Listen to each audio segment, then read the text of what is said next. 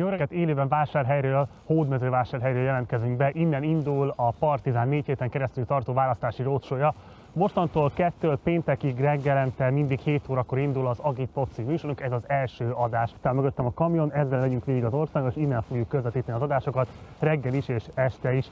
A mai, illetve a holnapi reggeli társműsor vezetőm Osvágy Zsolt, aki már bent is ül a kamionból, úgyhogy át is adom neki a szót, és érkezem azonnal mellé. Zsolt, tiéd a szó. Madácsi Csergő, szép reggelt kívánok valamennyi ötöknek. Elképesztő, mármint elképesztő az tényleg, tehát hogy, hogy sok gonosz dologról hallottam már életem során, de az, hogy reggel hétkor szalonképes állapotban kell lenni az embernek, és a Partizán csatornája reggeli műsort vezetni, az azért az első ötbe erősen beletartozik. Néhány info, gyönyörű szép a kamion, kicsit hideg van, hát ilyen 5 és 6 fok között, de hát ugye az ember ezt könnyen megszokja, de így, hogy már idejött a Marci, már minden könnyebb, sokkal-sokkal. Úgyhogy, szevasz, szevasz. Igen, csatornán. úgyhogy ha valakinek esetleg van otthon elfekvőben itt egy ilyen siestája hódmező vásárhelyen, akkor azt várjuk sok-sok szeretettel, vagy ilyen hőgombát, vagy hát tulajdonképpen egy kis alapvetően. 95-ös belocsol ide és begyújtja, már az is jó. Áram nincs, áram nincs. Hát mert nem adott a Márkizai. Hát azért azt mondjuk el, mondjuk el, hogy mondjuk el, hogy a Márkizai hibája ez is, hogy nem kaptunk áramot, nincsen ezzel különösebb probléma. Zsolt? A téged Igen, látlak mindig jól. Éjjel kettőig vasaltam az ingeinket, gőzöltem, úgyhogy Igen, azt nem tudjuk megmutatni, de hogy egy pillanatra leveled, ugye rajtad van egy ilyen sárga, fekete kockás ing, és nekem pedig szintén egy és ilyen elhoztam ennek a testvérverzióját. börtönviselt szürke-feketét szántál, hát én ezt nem Ez egy, voltam ez, egy, ez, egy világos, ez egy világos kék, semmi probléma, itt van. Itt van, hogy lássak, tehát az emberiség lássa és a nézők lássák, hogy én megpróbáltam. Én megpróbáltam, hogy a mai napon ne, nagyapádnak a szettjébe vezesse műsort itt mellettem, de annak is örülök már önmagában, hogy engedted egy kicsit lemattítani az arcodat. Úgyhogy ez nem Patreon pénzből ment, én magam hoztam Igen, a, valamire a puder. valamire Igen. A mai műsorban alapvetően nagyon sok témával készültünk a számotokra. Lesz szó természetesen az ukrán-orosz háborúról is, érkezik majd hozzánk Feledi Botont Skype-on keresztül. Szó lesz természetesen a trendtrainről, ugyanis Jakab kollégám már kint van, és éppen ebben a percben is rója a köröket, úgyhogy ki fogunk kapcsolni hozzá, és megnézzük azt, hogy hogy néz ki a trendtrain a valóságban. Lesz szó a boszorkányperekről, a szegedi boszorkányperekről, ami egy eléggé elfeledett fejezete a magyar történelemnek, de itt helyben kifejezetten fontos vonatkozásai is vannak, ezeket fogjuk majd átbeszélni, illetve szót fogunk ejteni a NER emlékezet politikájáról is, érkezik majd hozzánk Skype-on keresztül Karsai László. Ugyanígy szó lesz majd a vásárhelyi politikáról, nevezetesen arról, hogy amennyiben Márkizai Pétert akár egyéni országgyűlési képviselőnek, akár miniszterelnöknek megválasztják áprilisban, hát mégis mi fog történni a várossal, ki fogja átvenni a polgármesteri szerepet. Van is már rá jelöltje Márkizai Péternek az alpolgármester személyében, úgyhogy ő fog érkezni ide a stúdióba, és vele fogunk majd beszélgetni a vásárhelyi fejleményekről. Szó lesz még arról is, hogy ezen a napon alakult meg a 19. század végén az MTI, és érkezik hozzánk László János, a Nyomtas Te is mozgalomnak az alapítója. Vele fogunk arról beszélgetni, hogy mégis milyen szerepe van a Nyomtas Te isnek a magyarországi sajtóviszonyok kiegyenlítésében. Zárásként pedig még egy élő zenei produkcióra is sor kerül majd itt a kamionban, úgyhogy érdemes ezt velünk töltenetek a következő két órát. Mi mindenképpen azon leszünk, hogy jól érezzétek magatokat és informálódjatok a legfontosabb kérdéseket illetően. Nagyon szépen ledaráltad Márton, én innen lestem és figyelj, tényleg, tehát ezt tanítani kéne.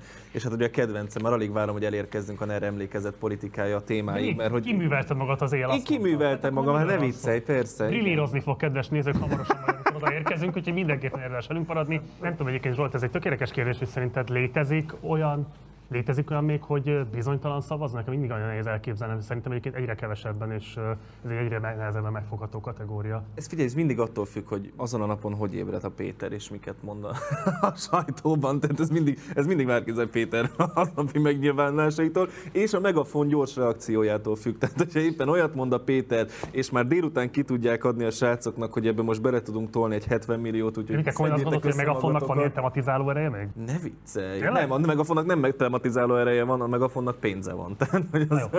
az, Erről majd beszélünk. az, az fontosabb ebben az esetben. De most itt van velünk már Feledi Botond a vonalban, úgyhogy köszöntöm is az adásban. Szervusz Botond, köszönöm, hogy csatlakozol hozzánk. Sziasztok, jó reggelt kívánok! No, hát akkor röviden azt szeretném kérni elsőként tőled, hogy szív, mondd el, hogy pontosan mi zajlott le ezeken a tárgyalásokon, mi az, amit érdemes tudni a magyar közönségnek. Látszik, hogy egyre többen tiltakoznak Oroszországban is a, a háború ellen, viszont Putyin kijelentette, hogy, hogy őt egyáltalán nem érdeklik az ellen hozott szankciók. Összeomolhat-e az orosz gazdaság? Van-e reális esély arra, hogy ebben az esetben belekényszerítik Putyint a visszavonulásra? Egyáltalán tényleg van-e bármilyen értelme ezeknek a szankcióknak, és igaz-e az, hogy Putyint ezek nem érdeklik, vagy keménykedik, ahogy az atommal és minden egyéb mással. Hát szépen sorban haladva, tehát valóban a belső ellenállás létezik, tehát van néhány ezer ember, körülbelül négyről ad hírt a különböző NGO oldalaknak a számárója, akiket letartóztattak vagy tüntetésről elvittek a rendőrök. Ez egy relatív nagy számnak tűnik egyébként, annak ellenére, hogy már a Navalnyi leszámolás után is a tüntetés önmagában egy nagyon veszélyes tevékenység volt, tehát valóban mutatja, hogy a városi tömegekben megnyilvánul az ellenállás.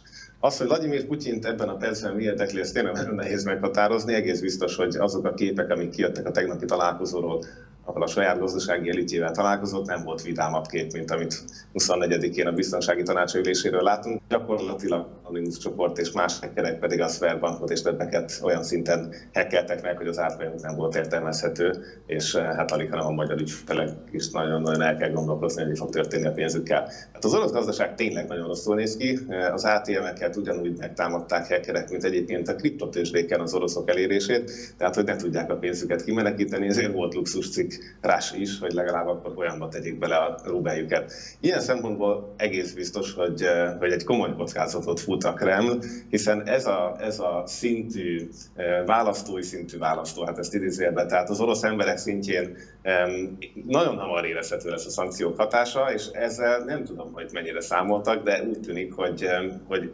készek az erőszakot alkalmazni, és igazából ez látszik a tegnapi napból. Mind az otthoni fronton, mind az ukrán fronton egy sokkal nagyobb erőszak hullám következik, legalábbis nekem most ez a hipotézisem, sajnos úgy tűnik, és ezt a ENSZ-be jelentették be az ukránok, ezt talán az eszkalációt mutatja, hogy egy eh, vákumbombának becézett eszközt, betiltott eszközt is bevetettek, illetve a Szíriából jól ismert szintén betiltott eh, repeszbombát, tehát már olyan eszközök jelennek meg, amelyek kifejezetten a, a lakosság és a civilek ellen eh, rendkívül károsak, rendkívül durvák. Egyébként mit mond a nemzetközi protokolláról az atomfenyegetettségi rendszer kérdésről? Olyan kérdés, amiről egyrészt tehát nemzetközi protokoll nincsen, és amíg nem a NATO-t fenyegeti ezzel, hanem az, hogy általában bárhol ledobhatja, addig erre nincsen protokoll. Tehát azt tudom mondani, hogy az Észak-Atlanti Tanács, tehát a NATO legfelsőbb szervének egy politikai döntését igényli majd abban a pillanatban, amikor ezt ledobják.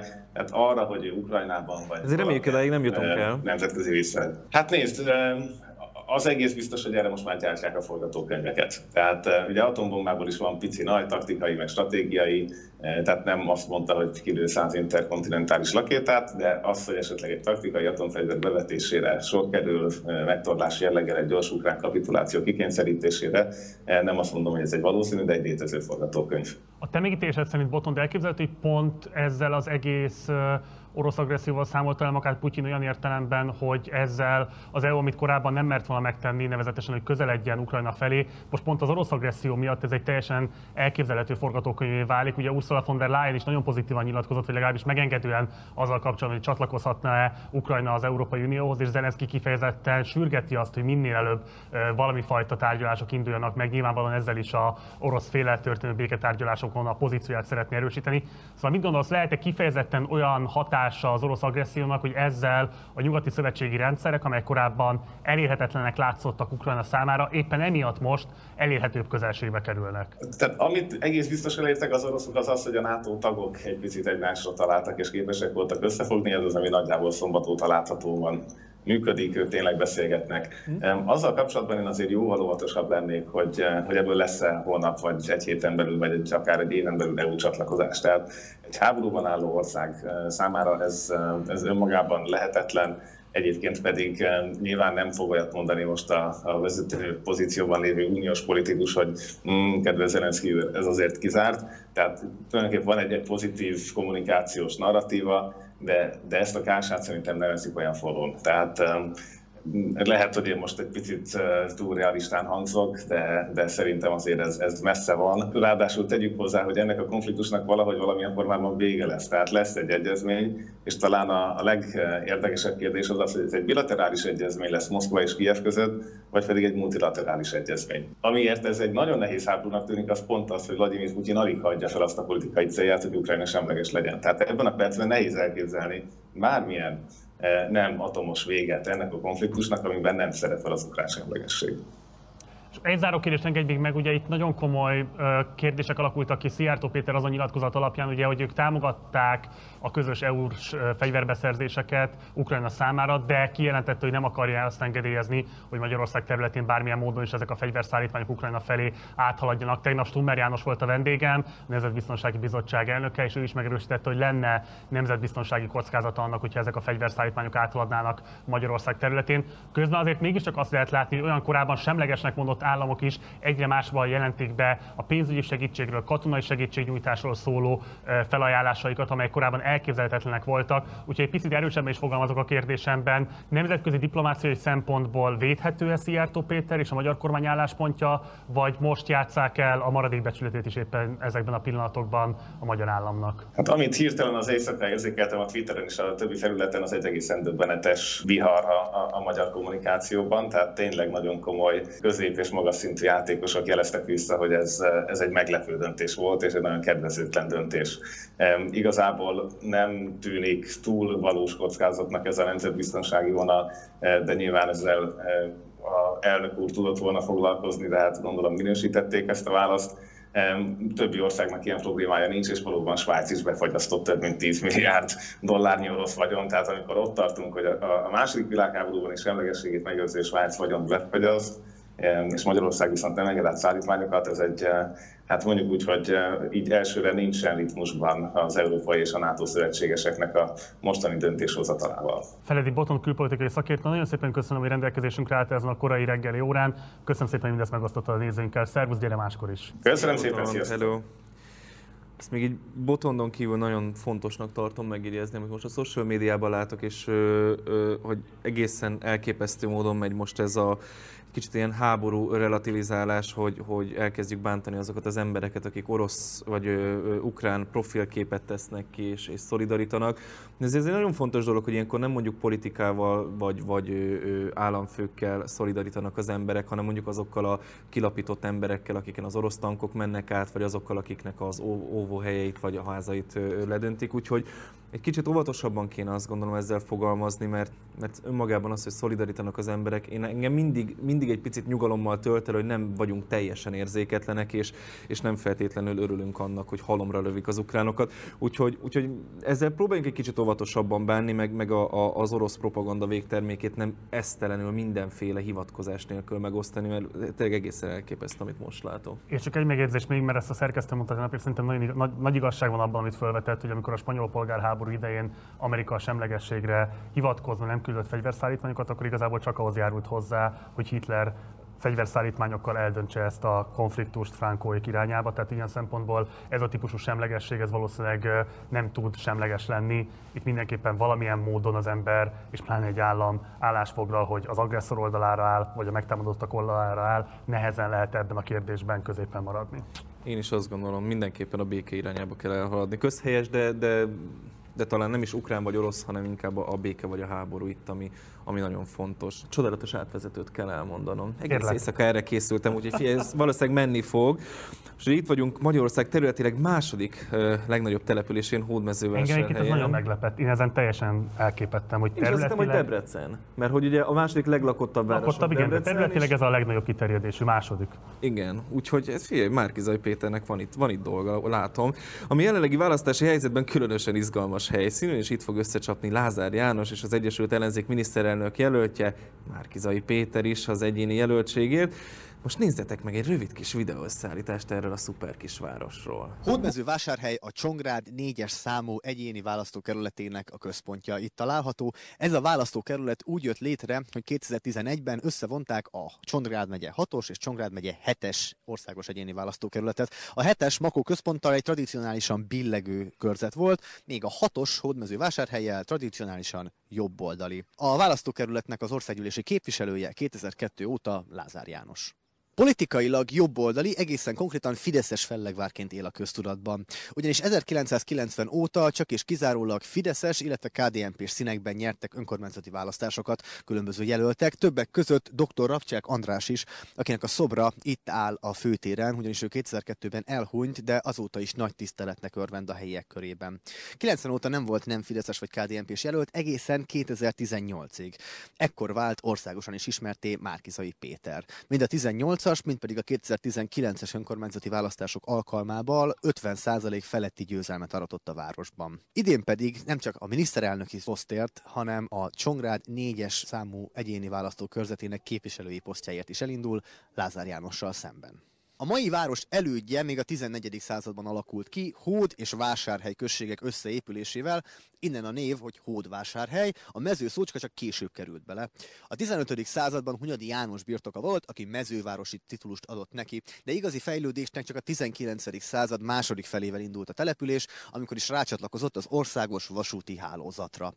Ezen kívül gazdaságilag és kulturálisan egyaránt a mezőgazdaság és a paraszti kultúra határozza meg a települést, Bródi Sándor paraszt Párizsnak is nevezte. Ezen kívül 1950 és 61 között Csongrád megye székhelye volt. Ez volt Jakab felkonfja. Jól áll vagy Jakabnak a város, vagy városnak áll bemutatása jól a volt Jakab. Igen. vagy nem tudom, a fésőjét még keressük Jakabnak, bár én már láttam a, a bejelentkezésben, előbb nem találta meg. Hamarosan csak kapcsolunk majd hozzá, mert ő konkrétan most is a tram trainer rója köröket vásárhelyen, de előtte még Zsolt egy nagyon rövid bemutatkozás muszáj azért mégiscsak abszolválnunk veled kapcsolatban, mert azt feltételezem, hogy a Partizan nézői számára nem ismeretlen a személyed, hiszen nyilvánvalóan a Zsoltán YouTube csatornát ti is követitek, ha nem tettetek volna eddig így, akkor mindenképpen oda is iratkozzatok föl, illetve Patreon oldalatok is van, úgyhogy akár előfizetni is lehet még a Zsolték. Ez az is hozzátok van bekötve. Tehát minden magyar Patreon fiók tulajdonképpen a Partizánhoz van bekötve egy adott ponton. Ilyen csodálatos forgatásokat tudjunk létrehozni. Zsolti, ami fontos kérdés így a választások előtt, ugye október 23-án te voltál a porodmester az összellenzéki megnyilvánuláson, és korábban is kinyilvánítottad azt, hogy van szimpátiád az Egyesült Ellenzék irányába. Úgyhogy a kérdés adja magát, mivel tervezel beszállni esetlegesen a kampányba a következő hát 31 néhány napban? Ez abszolút nem titok, hogy social media kommunikációban segítem az összellenzéket, ez korábban is volt így, tehát hogy mindegyik pártnak felajánlottam a segítségemet, Ö, voltak ilyet is ezzel. Hát nyilván az ellenzékének, hozzáteszem egyébként a Fidesznek is tudnék, tehát nem kéne, nem kéne 5-600-800 milliókat költeni a social Elmennél meg a media. fonba? Ö, figyelj, egyébként vannak egész szemre való fiatal emberek a Megafonnál is. E, e, Egyet nevez meg. Nem szeretnék, hát ezért nem adom ki, nem adom ki, de egyébként... Várjuk kommentben megfejtéseket. Egyébként nem, nem olyan rég csatlakozott hozzájuk egy, egy, egy srác, aki, figyelj, azt, azt mondom, hogy azért a megafon az több, több tehát vizuálisan, ha, te, nyilván, tehát hogyha ma mondani valójában nem tud mindenkit lenyűgözni, azért vizuálisan igyekeznek, nyilván ezért ízlések és pofonok, ettől függetlenül tudnék nekik is nyilván tanácsokat adni, hogy hogy lehetne mondjuk negyedennyi pénzből, hát azért organikusan hozom azokat a számokat, meg azért ti is, meg azért, mert fura ezt tudod, hogy a, hogy a megafonnak, a kormány oldalnak kell egy ilyen ekkora, ekkora nagy büdzsé erre, Én pedig csak leülök a kamera elé, és, és elmondom a véleményemet. Hát úgy látszik egyébként, hogy az igazság, őszinteség az jobban érdekli az embereket, anélkül is, hogy sokat költenének rá, de nekik nem ajánlottam fel a segítségemet, ellenben az ellenzéki oldalnak igen, és, és természetesen ott vagyok, hogyha délután 5-kor hívnak, hogy 7-kor beszédet kell mondani, akkor, akkor tudják, hogy melyik fiókban van az Oswald Zsolt, hogy, hogy elővegyék. Ezeket tök szívesen vállalom, és tök fontosnak tartom, és egyébként, hogyha valaki tényleg így gondolja, tehát nem érdeke fűződik hozzá, hanem tényleg így gondolja, és meggyőződése, akkor, akkor el kéne jutni ebben az országban oda, hogy, hogy el, beszélgethessünk erről a családi asztalnál, és nem, a, nem arra az oldalra kéne inkább tolódni, hogy nem állunk egymással szóba azért, mert más gondolunk a politikáról. Az úgynevezett gyermekvédelmi, tehát a pedofilokat a nem heteroszexuálisokkal összemosó gyalázatos törvény volt az, ami miatt elköteleződtél az ellenzék mellett, hogy vannak más dolgok is, amelyek zavarnak a kormánypártban. Nem, közel áll ehhez egyébként a 33-as kiegészítés volt az. Nekem rengeteg transzexuális ismerősöm, barátom van. Ö, korábban, korábban ugye ebben a, a, a körben is ö, tevékenykedtem, dolgoztam, vendéglátóztam, ö, és, és amikor a 33-as kiegészítés az volt, de ami végleg betette a kaput, az, az pedig amikor ö, ö, Szájer József benyújtotta az igényt, hogy a, az apa az legyen férfi, az anya meg legyen az nő, ő meg csúszson, és, és ez volt az a pont, amikor ö, ugye eldöntötték azt is, hogy örökbe fogadni csak akkor lehet, hogyha a miniszterasszony aláírja, a, amit alá kell, és akkor úgy éreztem, hogy, hogy ez volt az az utolsó pont, tehát amikor a gyerekemnek a, a lehetőségeivel szórakoztak, akkor, akkor van az, mert ez egy fontos dolog, hogy nem, itt nem az a lényeg, hogy én szeretnék örökbe fogadni, hanem egy gyermeket szeretnénk megmenteni egy adott ponton az állami gondozástól, Ö, és amikor ezzel szórakoztak, akkor volt az a pont, hogy akkor mondtam, hogy akkor lehet így is, akkor, akkor én is arra fogom használni a platformjaimat, hogy az általam gondolt igazságot elmondjam, és, és lehetőséget biztosítsak azoknak az embereknek, akik az általam vélt igazságot hirdetik. Örülünk, hogy itt vagy, és szépen, hogy elfogadta a társműsorvezetői felkérést. A következő két napban, tehát még ma is, holnap is itt lesz velünk Zsolt, úgyhogy ha esetleg Hódmezővásárhelyen jártok és szeretnének találkozni személyesen Zsolttal, akkor keressétek a főtéren. Ezt láttam, hogy nem mindenki örült ennek. Láttam, hogy mindenki örült ennek a Hát kommentekben. mindenkit nem lehet boldogát tenni, szeretném, nem megnyugtatni, szeretném megnyugtatni őket, hogy ez csak a kezdet. Tehát, hát, akik még jönnek utánam, én azt gondolom, hogy azért ö, fog még erről szólni a Csodálatosabb, pestisrácok.hu. csodálatosabb társműsorvezetők Ez így igaz, ez így igaz, ez így igaz. A következő négy hétben is velünk Lesznek maradni. megdöbbentő nevek. Nézzük meg Jakabot, aki elvileg kint van most a tramtrainen, és próbál ö, haladni körbe-körbe a városban, úgyhogy nézzük meg, hogy éppen merre jár. Jakab, hallasz minket? Itt vagy a vonalban? Sziasztok, szia Marci, szia Zsolti. Igen, így van, itt vagyunk a tramtrénen. Most már Szegeden, nemrég hagytuk el az Annak út elé megállót. És egyelőre, hát ellentétben a kamionnal itt van fűtés, úgyhogy mi jól érezzük magunkat. Nem tudom, hogy hogy vagytok ott. Nekünk meg kedve. fésünk van, Jakab, nekünk meg fésünk van, tudod? Nálad meleg van, de nekünk van fésünk. Hát ez ilyen. Hát figyelj, most fűtés, fésű, lehet választani.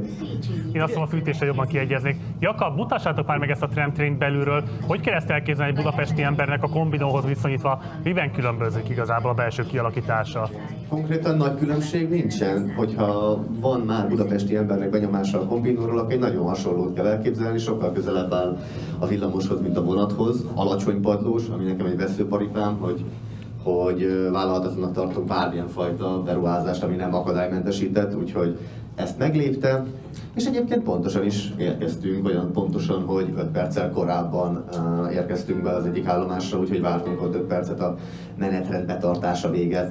Te Jakab, azt mondd meg, Léci, hogy sok ilyen lelkileg megtört utas látni most, mert hogy ö, mit látsz, mennyire viseli meg őket, hogy már csak 45 napig lehet ingyen utazni ezen a villamoson? Hogy, hogy, hogy érzékeled? Mert hallottam, hogy ez nagyon-nagyon fontos. Zsolti, te reggel hatkor milyen emberekkel szoktál találkozni? Na, na, hogy De a kérdés, a kérdés az, hogy olyan ezzel miatt, vagy a... Hát kérdezz már el, légy hát mi ott üldögélsz, meg se kérdezed őket, hogy most ezért nagyon ketyeg az idő, választások után már fizetni kell elég keményen a, a, a villamosért. Még Látom hogyha, a szemükön, hogy erre vágynak egyedül. még hogyha nem is úgy működik, ahogy azt eltervezték. Egyébként a MÁV szignál csodálatos benne, már mint hogy ez, a, ez az utastájékoztató berendezés szignálja. Innen érezni, hogy MÁV egy kicsit. Mennyi idő alatt jutothatok el Hódmezővásárhelyről Szegedre? Tehát ez a, ez a időtartam, ameddig be tudtatok jutni a városba, az mennyit vett igénybe? Konkrétan az történt, hogy mi felszálltunk ö, 6 óra 50-kor erre a trendtrénre, és ö, 7 óra 17-kor már a Rókus vasútállomáson voltunk, és itt vártunk 5 percet arra, hogy, hogy a menetrendet be tudjuk tartani. Szóval, hogy egy fél óra alatt megvan. Ez most nyilván egy reggeli menetrend, kicsit más lehet napközben, de egyelőre itt ezek a tapasztalataink. Ha minden jó, megy 11-re itt vagytok Hódmezővásárhelyen. Még az sem kizár. Na, mi elmegyünk az állatkertbe is. Helyes. Jó van, Jakab, akkor sok sikert nektek oda kint, és fogunk még majd bejelentkezni hozzátok, úgyhogy élvezzétek a tramtrain élményeit. Vigyázzatok magatokra, szevasz! Köszönjük szépen, itt leszünk. Sziasztok! Hello! És itt van már velünk a stúdióban Fodor József, a Tramtrain Civil Control Facebook csoport tagja. Szervusz, köszönjük szépen, hogy elfogadtad a meghívásunkat. Én is köszönöm, és üdvözlöm a nézőket. Rövid el tudod mondani, hogy miért jött létre ez a Facebook csoport, és igazából mi a célotok? Hát a Facebook csoport alapvetően azért jött része, mert ez egy olyan beruházás, amit érdemes lett volna követni bármilyen fronton, és akkor én úgy gondolom, hogy ez volt a legjobb megoldás arra, hogy egy, egy tényleg egy olyan valós képet lássunk a, már magáról a beruházásról is, lépéseket tekintve, amivel gyakorlatilag nem csak a helyiek, de bárki végigkövetheti a folyamatokat, és hozzászólhat képekkel, segítheti, ugye sok mindenki kíváncsi volt erre, főleg a helyiek, de nyilván aztán már egyre többen az ország más részéről is. Úgyhogy egy nagyon jó kezdeményezésnek találom.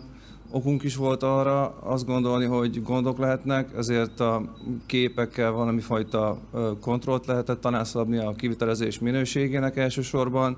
Sokszor a közlekedést segítettük azzal, hogy éppen fotókkal illusztráltuk, hogy hol milyen lezárások vannak. Szóval én azt gondolom, hogy mindenképpen egy hasznos dolog jött ezzel létre és követendő. Felhasználóként te mennyire vagy elégedett a tramtrainnel? Mik a tapasztalatok, illetve így a, a, a városban? Hogy érzed, hogy itt a, a, a helyiek? Hát eléggé eltérők a tapasztalatok. Én azt gondolom, hogy ez egy nagy dolog. Tehát ahogy Jánosunk megmondta, ez egy kurva nagy dolog. Most... Elfér, abszolút. Igen, ezt abszolút. kérdeztem is előtt. Lázár János szájából elfér, itt is elfér, abszolút. Hogy ne. Um, ennek nyilván, hogy vannak vele gondok, ö, van, hogy egyszerre szakadt minden probléma össze, ö, tehát a felső vezeték, a kisiklás, meg a hideg, meg tehát minden probléma egyszerre jött. Hát azért téren meglepő, igen, hogy hideg van. Igen, Minket is meglepett így reggel, mikor beültünk a kamionba. hogy Kicsit Nézd, ennek van. bármelyik város örült volna. Azt gondolom, hogyha Hajdúszoboszlóról Debrecenbe menne, vagy Keszthelyről ott a környékbe valahova lenne egy ilyen kialakítva, ennek mindenki örülne. De nyilván, hogy, hogy van még rajta mi dolgozni. Illetve hát, amivel mi nagyon sokat szenvedtünk, az, az pont az előkészületek voltak, tehát itt annyi kerülőút, ö, történt autókban, itt a fölvágott utaktól, konkrétan még balesetek is, az egyik Zoli barátom például vállát tört egy vízcsővel, itt az építkezések folyamán. Szóval nagyon sok kellemetlenség volt ebből adódóan, és épp azt beszélgettük, hogy számszerűsítve talán még egy évig simán, simán járhatna a helyieknek gyakorlatilag ez, ez az ingyenes mód, mert, mert tényleg annyi üzletek bezártak itt ugye a lezárások miatt, tehát nagyon, nagyon sokan negatívunként érintették már magát a kivitelezést, és ö, Kedvezményről sokáig, nincs szó? Hogy sokáig fog ez tartani, míg megbékélnek vele. hogyha vége van ennek az ingyenes időszaknak, Péterik nem gondolkoznak abban, Nem mert ha jól tudom, a helyi közlekedés például ingyenes. Én azt vetném fel, hogy egy helyi lakcímkártyával még egy évig hogy menjen, aztán előbb-utóbb szerintem, aki az elején ellene volt, az talán aztán valahogy megbékélne vele. Ugye Hódmezővásárhelyen kívülről, vagy Budapestről igazából azt lehetett csak hallani, hogy a Trendtrain nem oldotta meg azokat az alapvető problémákat, hogy gyorsabb lenne a közlekedés Hódmezővásárhely Szeged viszonylatában. Igazából a busszal még talán rövidebb idő alatt is be lehetett érni, illetve ami a legfontosabb problémák egyike szintén, hogy nem váltotta ki azt, hogy ne égessék a dízelüzemanyagot ezek a járművek, mert hogy ugye csak városon belül elektromos hajtással működik, városon kívül pedig dízelt fogyaszt. Tehát, hogy kívülről nézve egy túlárazott és nem túl hatékony közlekedési módnak tűnik. Ti helyben ezt hogy élitek meg? Hát én konkrétan letettem az autót, mert most már végre Szeged arra a részére tudok eljutni, ahova egyébként is járnék autóval, és a busz az meg nem oda megy. Uh-huh. Tehát a busz az bevisz a Mastérre, ahol a piac van, meg, meg a börtön, meg talán a, a Sing Sing, de onnan meg reggel nem tudsz visszajönni, vagy hajnalban. Szóval így most olyan célállomásokra el lehet jutni, ahova egyébként is járnának itt a, a, a vásárhelyek, vagy a helyiek, és az egész kezdeményezés, ha jól tudom, arra a kulcs momentumra épült, hogy készült egy tanulmány, miszerint ez az egyetlen egy olyan közlekedési mód, amely arra céloz, azokra céloz, ahogy akik autóval járnak, hogy ez emiatt gyakorlatilag leteszik az autót. Mennyire vontak bele titeket itt a tervezésbe, kivitelezésbe, mennyire kérték ki a véleményeteket? Hát azt erre nem emlékszek, hogy ez ilyen túlzásba vitt dolog lett volna. Sokszor az információ hiány miatt is több volt a kommunikáció ebben a csoportban. Nyilván jó lett volna, de mivel gyakorlatilag egy olyan évtizedben épült, amikor a közösségi médiának ez volt az első igazából lehetőség arra, hogy egy ilyen nagy volumenű beruházásba beleszólhasson, így ez mindenkinek egy új játéktér volt. De összességben azt hallom, hogy akkor viszont jó, tehát hogy azon kívül, hogy most még egy picit lassú, meg egy picit kígyózik, meg még egy picit nem ér oda, de például ha teletetted az autót, és hogyha még sokan így döntenek, akkor kit zavar az, hogy egy kicsit... Nem csak az, hogy az nem? autót ö, letettem, hanem ugye biciklivel föl lehet menni, és hogy a máshova el akarsz jutni, akkor, akkor Föl lehet szállni rá biciklivel? Föl lehet vinni láttuk, elég, elég szűkös ott a Van, van hely, hely. azt hiszem négy vagy nyolc biciklit lehet rajta vinni, de van, aki gokartot, bocsánat, Gokártot? Na, hát figyelj! rollert, Egyre jobban tetszik ez a hely. Rollert is nyilván fölvittek, úgyhogy ahogy jön a jó idő, gondolom egyre többen találják föl magukat és mennek vele. Záró kérdés hozzád, hogy összességében mit gondolsz, milyen jegyárszabás volna még elfogadható, és mi az a jegyárszabás, amit te például megfizetnél azért, hogy naponta használd? Hát gondolom itt az 500 forint a lélektani határ, tehát úgy, mint Pestani vonaljegy, most nem tudom, 350 vagy 400 forint, nem tudom milyen árakon mozognak egy metrójegy, azzal is el tudsz jutni valami 20-25 kilométert, itt is valami hasonló lehet a jó dolog. Egyébként, hogyha hárman már oda-vissza megyünk, akkor, akkor már azt beszéltük éppen múltkor, hogy kocsival nem járunk rosszabbul, szóval. Hát de az a bizonyos karbonlábnyom, nem? Hát pont emiatt a dízelhajtás miatt ez kérdéses, de mindegy, örülünk neki, akkor ezek szerint van haszna, és akkor ezek szerint hozzátett a, a város életéhez, az mindenképpen üdvözlendő. Fodor József, nagyon szépen köszönöm, hogy itt voltál velünk, és elfogadtad a meghívásunkat. Minden jót neked. Nektek is. És akkor ha már tram train, akkor folytassuk ezen a vonalon. Érkezik hozzánk Andó Gergely, közlekedési szakújságíró mérnök. Elvileg itt van már velünk a Skype-on keresztül. Szervusz, köszöntelek az adásban. Sziasztok, jó reggel! Hello, szia! Um, az első kérdésem nekem az lenne, hogy ez a, ez a vonatvillamos tramtrain megnevezés, ez, ez mit jelent pontosan? Mennyibe vonat, mennyibe, mennyibe villamos ez? A világon milyen helyszíneken, milyen országokban, városokban gyakori ez a közlekedési forma? És mi hát a, az erőssége és a hátránya ezeknek a dolgoknak? A tramtrain, az, hogy a neve is mutatja, egyesíti a vasúti jármű és a villamos műszaki paramétereit, viszont mivel ezek eltérő rendszerek, elég kompromisszumosan egyesíti ezeket a körülményeket, tehát a tramtrain az korlátozások nélkül tud közlekedni a MÁV teljes hálózatán, viszont ahogy már láttuk, Budapesten is képes önerőből közlekedni a villamos hálózaton, nem csak Szegeden és Hódmezővásárhelyen, tehát ez egy ilyen svájci bicskája a vasúti járműgyártásnak, ennek megfelelően küzd ezeknek a műszaki kihívásaival is. Olyan városokban kezd ez elterjedni, ez egy nagyon újszerű dolog, hiszen ugye nagyon komplex a jármű, ahol a vasútállomás, a város vasútállomása nagyon messze fekszik azoktól az úti céloktól, ahova az utasok mennének. Márpedig sajnos Magyarországon nagyon jellemző, hogy a megyei, megyeszékhelyek vasútállomásai azok gyakorlatilag a települések utolsó épületei, a vasútállomás túloldalán már csak szinte szántóföldek vannak. Az ilyen városoknál jöhet szóba az, hogy egy kvázi villamos jellegű közlekedési eszköz vigye be a vasúti járműveket a, a belvárosba.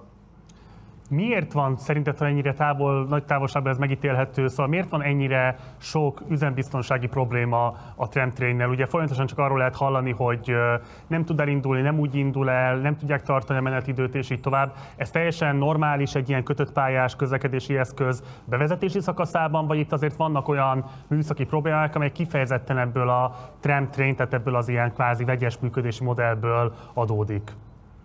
Szerintem az első probléma az politikai. Itt van egy felfokozott várakozás minden ilyen közlekedési nagyberuházás eredményével szemben. Viszont ezek a megvalósíthatósági tanulmányok, amik gyakorlatilag az Unió felé is indokolják ezeknek a projekteknek a létjogosultságát, sokszor nem teljesen állnak szakmailag megalapozott lábakon. Itt gondolok arra, hogy elterjedt az, hogy gyorsabb lesz az autóbusznál a két belváros közötti utazási idő, miközben gyakorlatilag nem lett gyorsabb, tehát kvázi nem lehet kimutatni egy unió felé azt, hogy itt megtakarítás keletkezik a hódmezővásárhelyi lakosoknak a belvárosok között utazva. De ahogy ez előbb is elhangzott, alapvetően nem mindenki pont a két belvárosi busz megálló, tehát a két buszpályaudvar között szeretne utazni. Az ő számukra valóban jelentkezik megtakarítási idő, de nyilván nem ezek az állítások lettek kidomborítva. A második probléma az műszaki jellegű, hogy ez egy egyedi kézműves termék, egyesíti magán a villamosok és a vonatok műszaki problémáit is, nem csak annak az előnyeit. Tehát ennek van egy ilyen bejáratási időszak, hogy ezért kellenek a próbaüzemek. Itt is volt egy nagyfokú felfokozott várakozás, hogy ez majd akkor csettintésre jó lesz. Nyilvánvalóan sokat segített volna a helyzeten, hogyha ez a több részben kiírt nagy beruházás egyszer elkészült volna el, és nem pedig a különböző elemeik különböző időpontokban. Így például a járműjavító üzeme a tramtrain villamosoknak, ami Szegeden épül, az még nem került átadásra, tehát kvázi egy csökkentett műszaki tartalommal tudják a járművek karbantartását végezni abban a periódusban, amikor egyébként rengeteg finom hangolásra volna szükség ugye itt a bejáratás kapcsán. Ezzel is indokolható az, hogy még mindig óránként járnak gyakorlatilag a villamosok, néhány csúcsidei járatot leszámítva, mert nem állnak kellő számban rendelkezésre. Tehát nem csak mennyiségében kell el tudni vinni az utasokat Szegedről Hódmezővásárhelyre, hanem minőségében is, amit ma kínálati menetrendnek nevezünk, tehát hogy 20 vagy 30 percenként legyen eljutás a két város között, mint ma autóbusszal. Ezt jelenleg a tramtrain nem tudja az óránkénti közlekedésével akkor várható gyakorlatilag a helyzet stabilizálódása, hogyha a teljes hatósági engedélyezési folyamatok lezárulnak, a karbantartóbázis elkészül, és fel tud állni az a technológia, amivel eldönthető, hogy milyen menetidővel közlekedjen a két város között a villamos, hiszen ahogy ezt két Lázár János úr helyesen felvetette, gyakorlatilag a megállások számával lehet érdemben az eljutási időt csökkenteni. Hogyha Szegeden ez a villamos kevesebb helyen állna meg, mint a normál villamosok, ami műszakilag ugye nyilván megoldható, akkor minden megálló kiadásával egy másfél perccel tudna csökkenni a menetideje. Szuper, még azt azért fontos megjegyezni, hogy ugye most a, a Stadlerrel sikerült összerúgni a port, aki amúgy már a Mávnak a, a flirt és a kiszvonatokat korábban ö, leszállította gond nélkül, és ők mondták, hogy a választások közelettével olyan politikai nyomás került arra, hogy minél hamarabb át legyen adva, hogy, hogy, hogy össze lett csapva. Egyébként létezik ilyen, hogy kockáz, kockáztatják a vasútbiztonságot mondjuk politikai nyomás hatására? Mert ez mondjuk egy ekkora cégnél, aki nekem ugye ez most nem kis presztízs veszteséget, veszteséget is jelent, azért ez nem jellemző, nem? Hogy, hogy ilyet meg lehet oldani. Tehát hogy működik az, hogy azt mondják, hogy figyelnek, mindenképpen kész kell lenni, mert áprilisig választások vannak, a Stadler azt mondja, hogy oké, okay, most meg mondja a Stadler, hogy, hogy ez, e, akkor mi mosom kezeimet. Mert nyilván most mindent a gyártóra próbálnak rátolni, hogy, hogy miatta ö, ö, nem jó a dolog. Én nem érzem azt egyébként, hogy a gyártóra akarnak rátolni, inkább azt érzem, hogy nem kommunikál sem az üzemeltető, sem a megrendelő, aki a magyar állam ebben a kérdésben transzparens módon. Szivárogtatások vannak ezekben a témákban, háttérbeszélgetéseken alapuló információk, tehát gyakorlatilag az egész magyar közlekedési gondolkodásnak egy nagy rákfenéje az, hogy aki tud tud információ birtokában van, az nem kommunikálhat, aki meg kommunikálhat, az meg nem mond semmit. Tehát például jó példa erre, hogy ott van a Szegedi Közlekedési Vállalat, ez egy mikroüzem, egy MÁV-hoz képest gyakorlatilag az utcán elérhető ügyvezetéssel, ott gyakorlatilag járműre megmondják, hogy aznap melyik villamosuk hány kilométert futott, ha erre valaki kíváncsi, nincsen semmilyen titok benne, teljesen transzparens az SKT működése. Ugyanez a mávsatról nem mondható el, tehát igazából senkinek nem hajlandó elrólni, hogy melyik tramtrén üzemképes, melyik nem, melyik milyen műszaki meghibásodással áll, várhatóan mennyi ideig. Tehát, hogy kvázi az üzemeltető és a magyar állam csinált ebből egy presztis kérdést, az magyar állam és az üzemeltető tiltakozik. Nyilván a magyar üzemeltető nagyon közel áll a magyar államhoz, mint a Mávstad ZRT, akinek a kompetens vezetői mind Budapesten találhatók, Szegeden csak egy lebonyolító üzemeltető részleg van, gyakorlatilag azért felelnek, hogy embereket, mozdonyvezetőket vezényeljenek ezek erre a villamosra, ezen kívül gyakorlatilag a Mávstartnak nagyon külön teendője nincs is ennek az üzemeltetése kapcsán jelenleg még. Tehát, hogy gyakorlatilag mindenki kicsit ilyen eltartott kisújjal üzemeltetgeti, kezelgeti ezt a tramtrain dolgot, a hatóság amúgy jellemzően sosem kommunikál, és akkor innentől van az, hogy amit te is mondtál, hogy valaki a gyártót próbálta ezzel a témával megtalálni, aminek nyilván az a háttere, hogy a Lázár úrnak voltak erre vonatkozóan megjegyzései, ami abból a szempontból jogos, hogy a, ő az egyetlen, aki átadás előtt ezekhez a járművekhez bármilyen módon is hozzányúlhat, hogy ezeknek a kígyózó mozgásoknak, felsőzetékszakadásoknak, siklásoknak azért a legkevésbé van a gyártóhoz köze, ahhoz meg, hogy előtt autókat, meg szarvasokat, ahhoz meg még annyira se. Tehát, hogy gyakorlatilag mindig a gyártó érdekköréből kívülálló okokból áll le a tramtrain, gyakorlatilag az esetek 95%-ában, és nem műszaki okból. Ugye itt akkor az a kérdés, hogy mi, mi, ki és milyen gyorsan tudja megjavítani ezeket a villamosokat úgy, hogy nincs is kész az a javítóüzem, ahol ezt meg lehetne tenni. Logisztikai szempontból indokolt volt egyébként a két várost ilyen módon összekötni?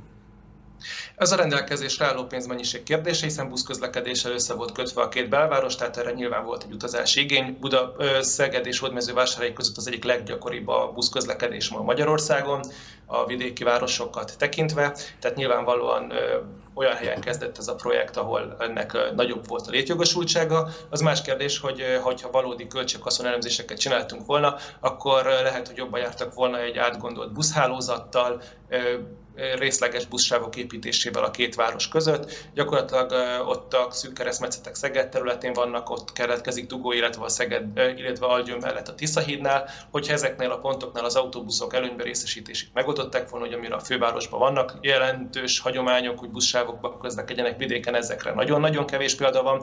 Sőt, arra is lehetne példa, hogy mondjuk az autóbusz kapcsolgatja magának a közlekedési lámpát, tehát még a kereszteződésekben is előnybe részesíti magát, ami még a villamosoknál is nagyon ritka, tehát akkor ennek a tramtrain beruházásnak a töredékéből lehetett volna stabilizálni a menetidőt, tehát azt elérni, hogy csúcsidőn kívül is ugyanolyan gyorsan menjenek az autóbuszok, mint csúcsidőben. Andó Gergely, nagyon szépen köszönjük a rendelkezésünkre állt, és köszönjük mindezt megosztottad a nézőinkkel. Szervusz, minden jót neked! Hello! Köszönöm szépen! Fél 22 Budapest-Belgrád vasútvonal jött volna Fért volna ki belőle. Igen, ebből, igen. És hogyha, Arra is mekkora szükségünk van, ugye? és, meg, és ha- hogyha úgy számoljuk, azt viszont akkor 220 évre titkosították volna. Úgyhogy azért... Úgyhogy Frissen azért- bekapcsolódott nézőinknek, akkor mutassuk meg egyébként, hogy hogy néz ki maga a trendtrain, hiszen Jakab kollégám továbbra is ebben utazva rója a köröket. Szervusz Jakab, elvileg itt vagy a vonalban. On the train. Sziasztok! Leszálltál? Majdnem igazat mondtál, annyi a különbség, hogy már leszálltunk a vonatról, hiszen véget ért a szakasz, aztán visszajöttünk ide a Damjanics térre, és itt látható mögöttem a villamos vonal, illetve maga a tábla, ahol látszik, hogy ö, mikor jönnek a következő szerelvények. Megkérdeztük az embereket itt Szegeden, hogy mit gondolnak a trendtrainről, mi a véleményük. Ö, Mivel Szegeden vagyunk, ezért kevés olyan emberrel találkoztunk, aki hódmezővásárhelyre megy, hiszen, hogy jól tudom, akkor inkább hódmezővásárhelyről ingáznak vele az emberek Szeged felé. De itt az emberek azt mondták, hogy meg vannak elégedve vele, és hogy marha jó, hogy a választásokig ingyenes lesz. Még utána is, ne legyünk gonoszak, még utána azért mondd el nekik, hogy még egy tizen pár napig még ingyenes lesz, úgyhogy...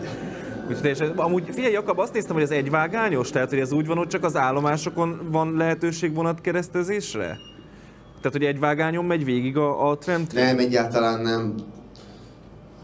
Több vágányos a, a trendtrain is, és itt a szegedi villamos hálózat is, de egyébként a két város közötti rész is több vágányon fut, amennyire láttam.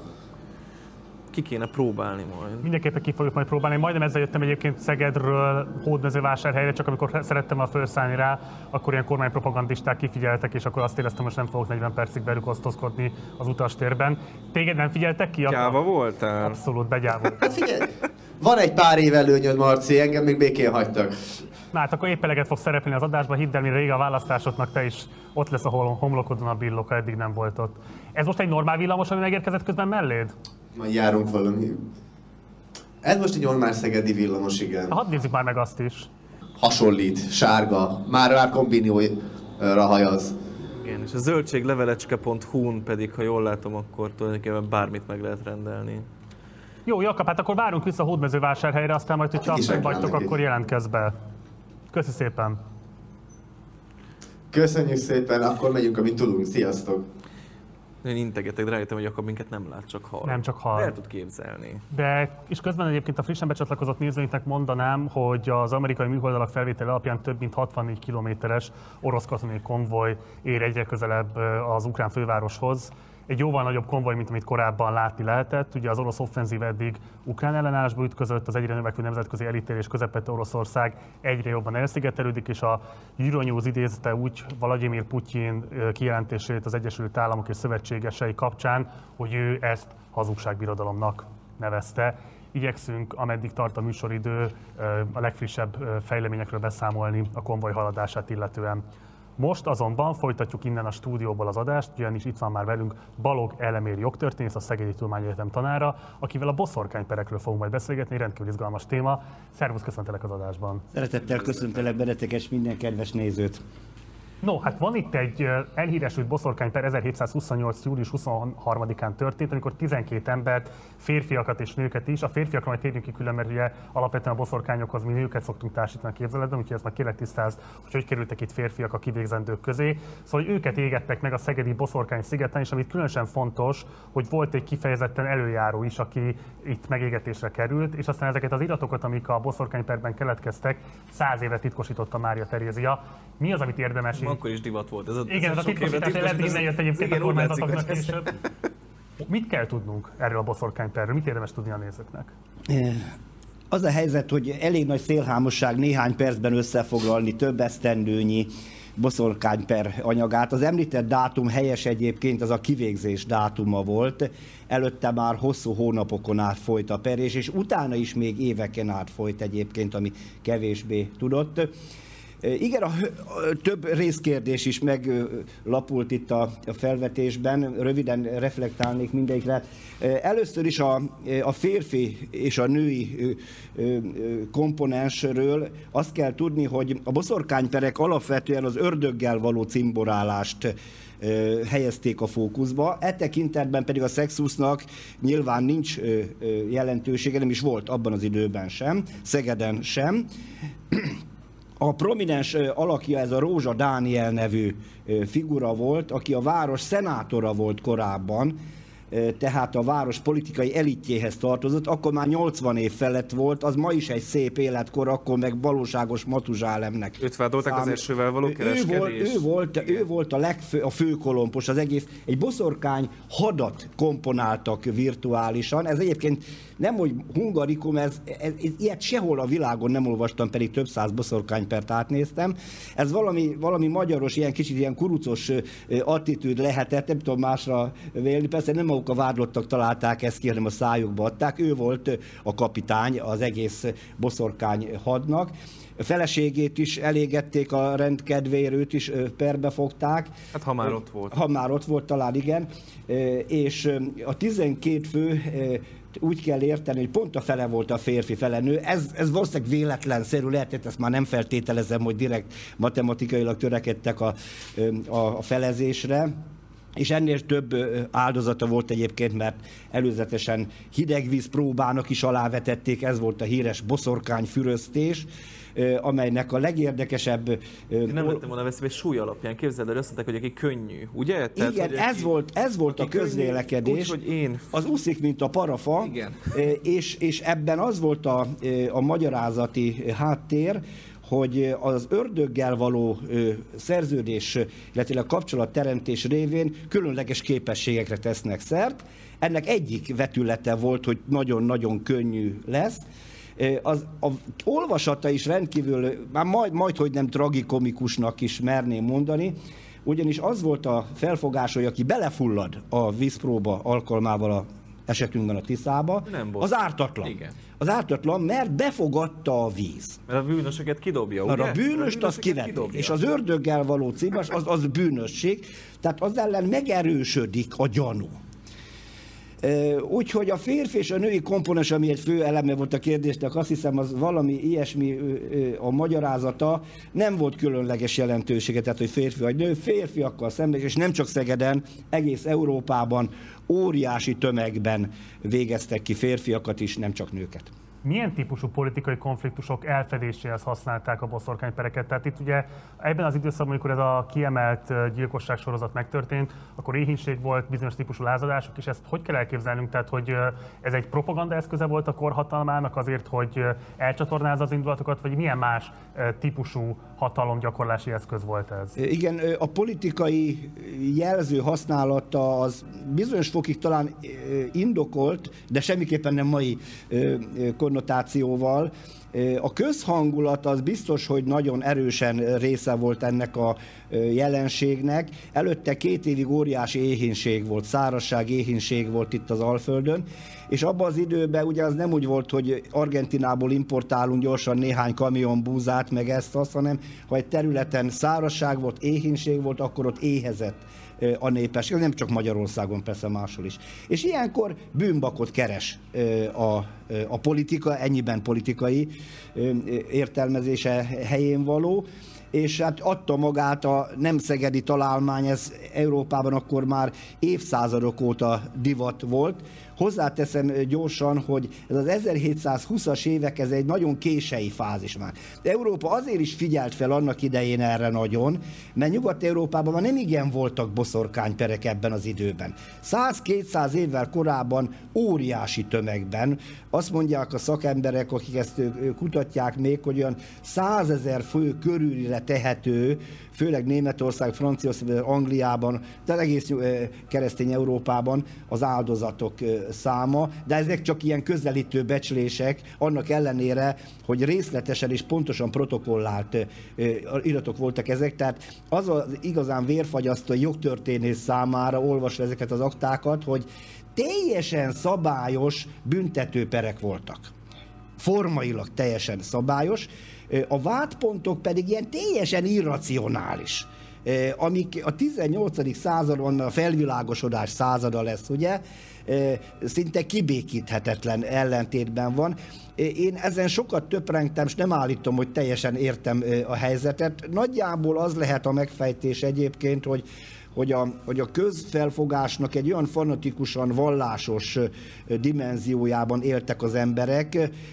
Újra mondom, nem csak Magyarországon, csak ugye hozzánk minden később gyűrűzött be, abba az időbe is, a, a hülyeség is, meg ezek az abszurditások is. Sőt, hát egyébként másokhoz képest, vagy más területekhez képest hozzánk még annyira nem is. Tehát, hogy azért Magyarország ilyen szempontból viszonylag kevés boszorkányt égetett. Ezt örülök a kérdésnek, vagy a felvetésnek, ezt mindig el szoktam mondani minden lehetőség alkalmával. Ez a 12, 12 ennek kb. duplája volt egyébként, akik már elpusztok, 20-30 fő, ez, ez eltörpül azok mellett, a számok mellett, amik, és ez a legnagyobb magyarországi áldozat tömeg, hogy egyszerre utána aztán Debreceni boszorkányperda volt, hogy öt embert kivégeztek egyszerre. Százával végezték ki Európa tőlünk nyugatra fekvő térségeiben ezeket a nyomorultakat, pontosan ugyanezekkel a vádpontokkal. Ennek hatalmas szakirodalma volt, jogforrások, guideline-okat írtak, hogy hogyan kell az ördöggel szövetséges vádlottakkal szemben okosan eljárni, mert a, ugye az ördög az nagyon okosám, az a legokosabb angyal, csak rossz, az erő sötét oldalára. Ennyi időt elvetemben azért milyen viccesen hangzik, de mondjuk akik ott voltak, akkor ők, ők annyira valószínűleg nem Ennek élvezték. semmi, semmi. Ma egy kicsit ilyen, ilyen mókás hangulata van ennek, hogy boszorkány, boszorkány, a szépség. Ennek semmiféle mókás felhangja nem volt a maga idejében. Ez egy vérfagyasztó helyzet volt, és, és gyakorlatilag semmi esélye nem volt szerencsétlen nyomorultaknak, akikre ezt a címkét egy egyszerű rossz indulatú szomszédi bejelentés alapján elindult, mert, mert hogyan tudta volna bizonyítani az ellenkezőjét egy teljesen irracionális vád? Hát víz alatt. Víz alatt leginkább. attól, ha, ha, Miért ha, volt arra ha, szükség, csak... hogy ezt száz évre utána titkosítsák a peranyagot? Ennyire szégyeltük mi ezt, hogy ennyire kínos volt ez nekünk? Én azt hiszem, hogy, hogy ez valahogy egy kicsit, kicsit kínos volt, igen. Egyébként ez a, ez a hogy titkos levéltárba került, ez egy, ez egy normális fondja volt minden levéltárnak. Ma már nem, ma is egyébként a titkos levéltár nevű részébe őrzik, csak ma már kutatható persze. Igen, ki belőle? Egy ilyen, egy ekkora peres akta egyébként, ami egy viszonylag részletes adat, nevek, benne van az eljárásnak a pontos le, lefolyása, a, a vallomások, az egész latin, vagy jó részt latinul egyébként, Persze magyarul zajlott, csak a protokollálás, a lejegyzése az már latinul történt. Ezt a közelmúltban néhány éve publikálták is, tehát akik, akiket kíváncsiak erre, pontról pontra, betűről betűre szépen elolvashatják, magyar fordításban természetesen. Hát ebből derülnek ki azok a vádpontok, hogy, amiket bevallottak, nyomorultak, hogy éjszakánként Budára repültek egyébként többnyire Seprűnyélen vagy, vagy Kecskén. Ezek a szokásos nyugati idiotizmus elemek megbeszélésekre, egyeztetésre, stb. Fennmaradt a stigma jegyzék, talán ezt még gyorsan elmondanám, mert ez rendkívül izgalmas. Az volt a boszorkány perek egyik jellemző toposza, hogy az ördög a vele való szerződést valamiképpen megpecsételi, és testi jegy formájában is ezt manifestálja. Valami olyan kis testi bibircsók, valami olyan, olyan főleg a bőrfelszínen látható, tapasztalható elváltozásképpen, ami nem teljesen szabályos. Hát tudjuk, hogy a leghibátlanabb női topmodellek nél is valami kis bibircsók, esetleg egy anyaját feltalálható. Hát volt is ugye a szépségpötty egy időben divatban, amikor felrajzolták a hölgyeket. Most az volt a felfogás, hogy ha megbökik tűvel az ilyen, akkor az nem fáj. A stigmajegyzem 29 személynél maradt fenn név szerint a stigmajegyzék, betű szerint pontosan, és az abszurditás pedig abban a következő csavarban ölt testet, hogy ha valakinek a testén mégsem találtak, az, az még gyanúsabb, mert az ördög csak a kevésbé megbízható szövetségesét jelöli meg akiben nagyon megbízik, hogy még inkább rejtett, előretolt embereként működjön az emberi világban, azt meg sem jelöli. Szóval mindenre volt, volt egy, ilyen, egy ilyen agyament elképzelés, és amit, amit újra mondom, nem tudok egyszer józanul felfogni, hogy, hogy a város politikai elitje ezt póker arccal végezte, Ugye tudni való, hogy abban az időben nem volt professzionális jogászság az országban, hanem a város magisztrátusa, a város előjárói voltak a bírák. A tiszti ügyész volt, aki, akinek valami köze volt a joghoz, hát egyetemet ő se végzett, de, de jártassága volt azért a, jogrendben. Hát akkor bizonyos lehet, hogy tisztább volt az akkori helyzet, mint a mostani, mert most el van játszva sokszor, ugye, hogy van elvileg független bíróság, aztán végén mégiscsak azt lehet látni, hogy politikai hát érdekek hát, ott, ott, ott, ott, abban az időben ez, a, ez strukturálisan nem létezett. Persze világos. De legalább már tűvel nem szurkálják az anyajegyeket. Ennyi, ennyiben változ. Legalábbis nem tudunk róla. Valóban, mert rendkívül izgalmas volt mint az, amit elmondtál nekünk. Köszönjük szépen, hogy elfogadtad a meghívásunkat. Örülök a kitűnő kérdéseknek. Köszönöm szépen. Szervusz. Ugye Budapesten van egy terrorháza múzeum, de itt Hódmezővásárhelyen is létezik egy, sőt már nagyjából 20 éve működik, ez az Emlékpont Központ, ami fontos előképe is volt bizonyos szempontból egyébként a terrorházának. Ami a legfontosabb igazából az az, hogy ezek az intézmények előretíthették azt, hogy milyen típusú emlékezett politikai intézkedések várhatóak majd a Nemzeti Együttműködés rendszerétől. Most erről a 12 évről próbálunk meg átfogóan valami fajta képpel szolgálni Karsai László történész közreműködésével, aki itt van már velünk a vonalban. Szervusz, köszöntelek az adásban! Jó reggelt kívánok! Nagyon köszönöm, hogy elfogadtad a meghívásunkat. Um, röviden, hogyha meg kellene fogalmaznod a nézőink számára, akkor szerinted mik a legfontosabb ismérvei az elmúlt 12 év emlékezett, politika, emlékezett politikájának? Tehát mi mondjuk a három legfontosabb jellemzője, amit érdemes tisztába tenni? Hazudni, hazudni, hazudni. A NER emlékezett politikája arra épül, hogy a magyar nép az ártatlan, mindenről az idegen megszállók és a velük kollaboráló maroknyi nyilas, a nyilasok átöltöznek természetesen a Terrorháza Múzeumban kommunistává. A gondolat, az egyik alapvető gondolat, ami például a NER holokausztal kapcsolatos emlékezett politikáját jellemzi, azt lehetséges, hogy csak elszólás volt Lázár János részéről, amikor megkérdezték, hogy például a NER egyik giga építkezése, a Sorsokháza Múzeuma Budapesten, de ugyanez látható volt Hódmezővásárhelyen, és a terv még nem, nem szűnt, nem evaporálódott, nem szűnt meg, az az volt, hogy gyerekek, a holokauszt gyerek áldozatai. És amikor megkérdezték, hogy jó, de hát nem csak gyerekek haltak meg a holokauszban, akkor mi azt a magyarázatot adta, hogy na de hát a zsidó gyerekek azok még biztos, hogy teljesen ártatlanok voltak. A mondat második fele az nyilvánvaló, hogy ha egy kicsit megnő az a zsidó gyerek, akkor meg már mindenfélét képes elkövetni. Ennek a, az emberségnek felháborító mondatnak méltó párja az, amit Schmidt Mária már többször elmondott, mely szerint az elkövetőkről akik részt vettek a holokausztban, akik ebből hasznot húztak, azokról már eleget beszéltünk. Megneveztük őket, megbüntették őket, minden rendben van, most már beszéljünk a zsidó mentőkről. És ez aztán manifestálódik a városainknak, például szeretett Budapestemnek is, a környezeti szennyezésében. Mert nem csak szellemi szennyezésről van szó, hanem a mindennap. Mert az, hogy bemegyek a Emlékpont Múzeumba, vagy a Terrorháza Múzeumba, az az én döntésem. De hogyha megyek a Dunaparton például, akkor mit látok? Mind a két rakpart zsidó mentőkről van elnevezve. Ha a Szabadság téren sétálnék, néha arra vissza a dolgom egyébként, mert a parlamenti könyvtárban szoktam néha olvasni, akkor mit látok? Egy olyan hazug, velejéig hazug emlékművet, amelyet a mai napig egyébként nem mertek felavatni. Ezt talán kevesen tudják, hogy 2014-ben húsvét tájékán egyik éjszaka oda lopták a a szabadság térre.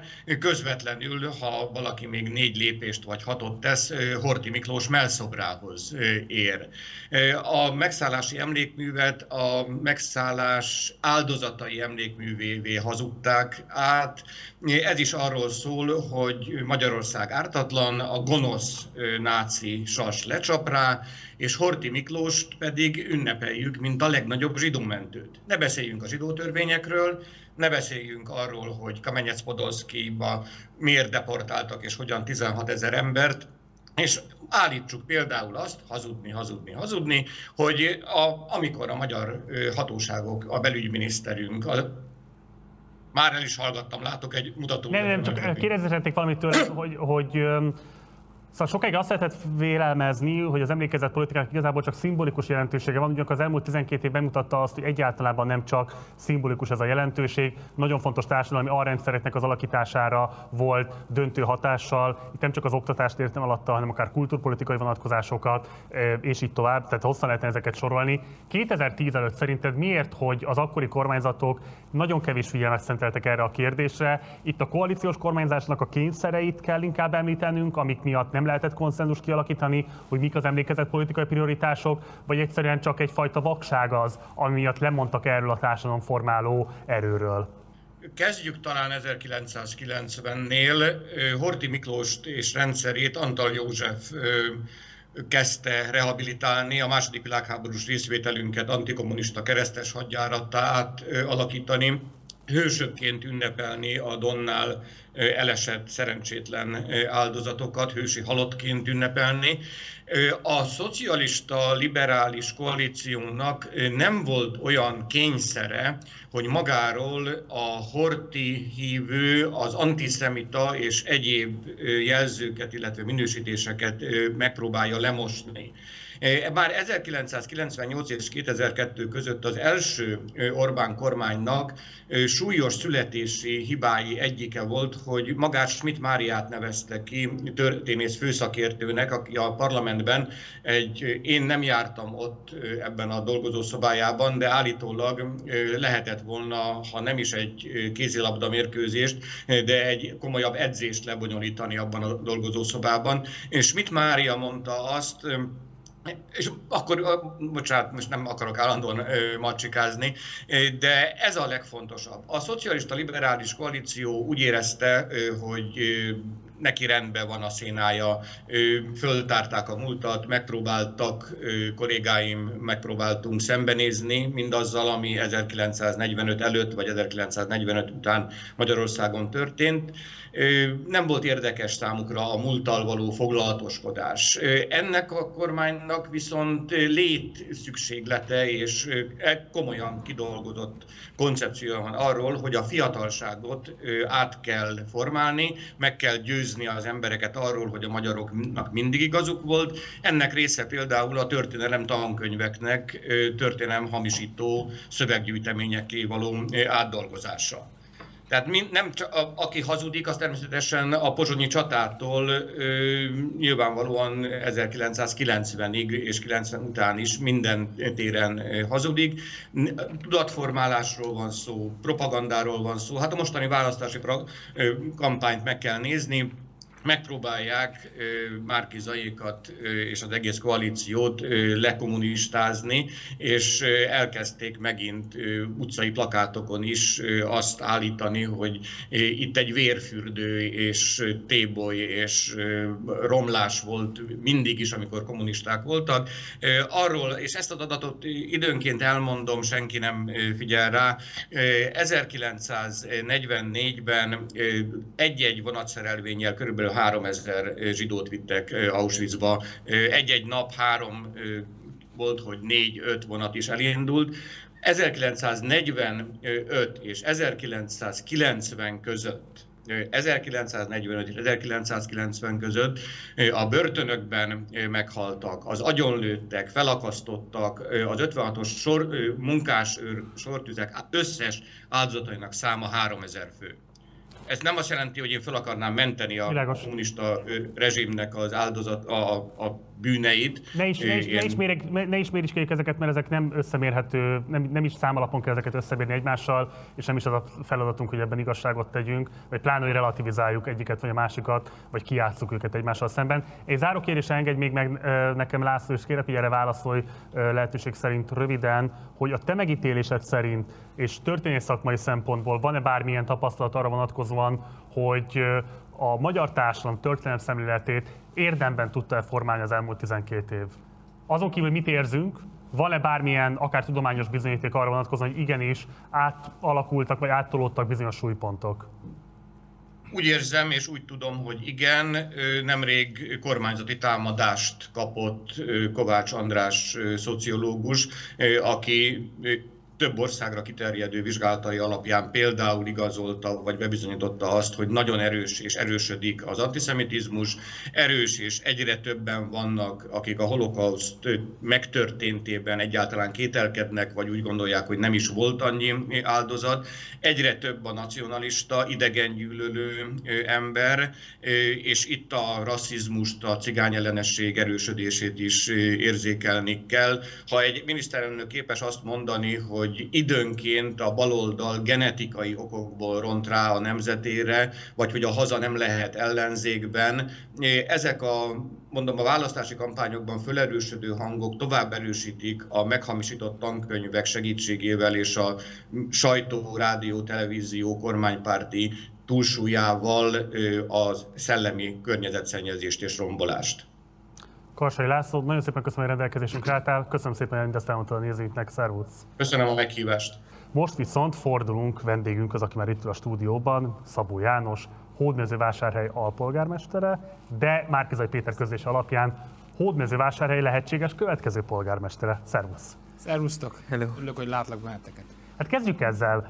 Fölkészültél arra, amit a főnök kijelölt számodra következő karrier célként a nyilvánosságban? Megtisztelő a kijelölés, de azért ehhez a lakosságnak is lesz még egy-két szava, nyilvánvalóan. Mit gondolsz, ki lehet esetlegesen? Tehát nézzük a mondjuk úgy Márkizai Péter szempontjából a legjobb szenáriót, megválasztják miniszterelnöknek, megválasztják egyéni képviselőnek, el kell hagyni a várost. Um, ebben az esetben szerinted ki fog indítani a Fidesz? A, B, ténylegesen te leszel-e Márkizai Péter jelöltje, ilyen értem az ellenzék jelöltje a polgármesteri székért? Jövő Jóslász kérsz tőlem, ebben nem vagyok jó, de belemehetünk ebbe a játékba. Sokféle szkenárió van, valóban ez a legpozitívabb, amit mondtál, hogy a egyénit is és a ellenzéki győzelmet is megjósoltuk, vagy reméljük. Ebben az esetben ő nyilvánosan engem többször fölvállalt, úgyhogy ebből valószínűleg nem fog hátralépni. Az az igazsághoz tartozik, hogy én az elmúlt időszakban korábban is nem azért jöttem, hogy ez erre az útra lépjek. Azt mondtam neki, hogy ha bármikor talál nálam jobbat, akkor én hátralépek. Itt nem háláról van szó, itt nem kifizetésről van szó, itt közös célért dolgozunk, és hogyha mindenre van nálam alkalmasabb ember, a alpolgármesteri pozícióra, amikor fölkért két évvel ezelőtt körülbelül, 19-ben azt hiszem, akkor mire elvállaltam, azt szoktam mondani, én voltam a legalkalmasabb jelölt azok közül, aki elvállalta. Uh-huh. Ki lesz szerinted a Fideszes jelölt? A Fideszes jelölt, hát ez is olyan, hogy jövő jóslás. Én Juhász Tünde személyére fogadnék. Ő kicsoda most? Kormányhivatal vezetője.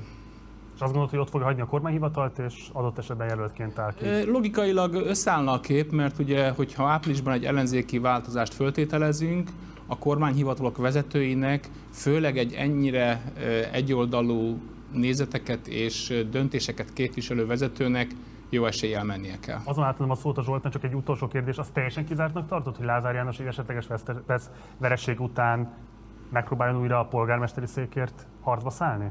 Nem fogadnék rá nagy tétben, inkább úgy mondjuk, teljesen kizárt semmi sincs, de ebben a városban sok keresni valója szerintem nincs. Uh, ugye azt mondtad a kinevezésedkor, hogy fontos lenne egyetérteni bizonyos dolgokban itt a, a városon belül. Aki egyébként nézi ilyen önkormányzati tévéket, e, egyes ilyen közgyűlések ilyen kabaré jellegűek. Én nagyon szeretem őket nézni. A hatodik kerületét tudom ajánlani, ott a szocik olyanokat szoktak csinálni, ami figyelj, tényleg bármelyik Mónika showban egyébként megállná a helyét. vetni azt a hatodik kerületet, amilyen kell. És szoktam nézni a hódmezővásárhelyi ilyen, ilyen kis közgyűléseket. Igen. Kinek mi a hobbija? A hódmezővásári közgyűlést nézed a tévén? Hát ne viccelj, hát ezt tudod, hogy a Márkizaj Péter meg a, a, a fideszesek között milyen boxok mennek? Fél, wow. csodálatos, de tényleg okay, egyébként. És azért nem akarom ilyen, tehát úgy feltenni a kérdést, mintha nem tudnám, de hogy hogy, hogy látod, hogy, hogy mennyire, mennyire vannak itt rendeződve a viszonyok? Mennyire, mennyire könnyű együttműködni a, a, a fideszesekkel városon belül? Nem könnyű, egy kicsit outsider vagyok ebben, én ebben azért élesen nem veszek részt. Te nem nézed ezeket a közvetítéseket? Az utóbbi egy évben részese vagyok, de előtt egyébként nem néztem. Két évtizedig én alvóvárosként használtam a, a szülővárosomat, nyilván a, a kapcsolatok megmaradtak, de más városban dolgoztam, Kecskeméten, Szolnokon, Budaörsön, stb. És a részleteket a múltból nem ismerem, Van sajnos reménytelen eset. Tehát van az a kategória egy vitapartnerban, amikor széttárod a kezed, de nem az összes, tehát nem minden képviselőre érvényes ez. Nekem ez szívfájdalom, és vannak ilyen ö, titkos reményeim, hogy át lehet törni minden falat. Ö, Nagy békítő vagyok szerintem. Egy szép nagy család, nem? mediátor végzettségem is van, de szeretném ezt élesíteni, de van az eset, amikor széttárja a kezét. De ez most a Bármilyen választás miatt egyébként ez egy kiéleződött itt a, a helyzet? Nagyobbak a, a, a fájtok közgyűléseken? Hogy, hogy látjátok? Hát éles a helyzet, és Vagy Péter miatt általánosságban véve azért itt éles szokott. persze nem? ő nem- adja meg az alaphangot. Ezt Az akartam. alapjárat fordulatszámát Márkizai Péter neve jelenti, és arra kell rápakolni mindent. Nyilván ez cirkuszi show elemekkel bővített eh, látványról van szó. Ugye nemrégiben lemondott a jegyzőtök, ö, Tatár Zoltán. Ez mennyiben a ti hibátok, tehát mennyiben lehetetlenítettétek el ti az ő munkavégzését, és mennyiben esetlegesen a Fidesznek az a próbálkozása, hogy ezzel is nehezítse a Márkizai Péter helyzetét Hódmezővásárhelyen és a esetleges alkalmatlanságát ezzel is erősítse a nyilvánosságban. Jegyző úrnak a szakmai hozzáértésében soha semmilyen kétségünk nem merült föl, én is számtalanszor megsüvegeltem. Nagy munkabírású emberről van szó, tapasztalt emberről is, de nagyon különbözőek vagyunk, hogy aki ezt a prést hogy viseli el, kell hozzá egyfajta érettség. Én sem beleugrottam, hanem fölkészültem. Én egy év gondolkodási időt kértem Péter fölkérése után, nem azonnal vállaltam el, de nagyon megfontoltam mind a családon belül, mind lelki tortúrákra mentem, hogy, hogy kellő magasságból tudjam szemlélni ezt, és nem is hat rám. Nagyon hasznos, de ezen nem valószínű, hogy mindannyiunk átment, valószínűleg ő sem, és láttam, hogy fogyott a, a türelme, láttam, hogy hogy egyre idegesebb volt a hétköznapokban, ami nem teszi lehetővé a higgadt Akkor bocs, azt a fordulatszámot nem bírtam, amiről az előbb beszéltél a Zsoltnak? Igen, például. Igen. Uh-huh. Igen, tehát azt mégis a szakmát képviseli, és nem politikus. Még akkor is, hogyha e- második számú ember egy városnak jegyzőként. De pont a választás előtt azért ennek azért van óhatatlan is politikai felhangja. Nyilván most mindent annak eh, keresztüzében látunk, annak a tükrében látunk, hogy a választások előtt tesszük ezt, de van az az állapot, hidd el Marci, lelki állapotban, amikor a túlélésért azt kell mondani, hogy elég volt. Kapott Nem kívánom senkinek. Tessék? Kapott ő fenyegetést bármilyen szempontból? Nem tudok róla. Jó, sem is mondott ilyesmit neked. Nem, nem, nem mondott ilyen.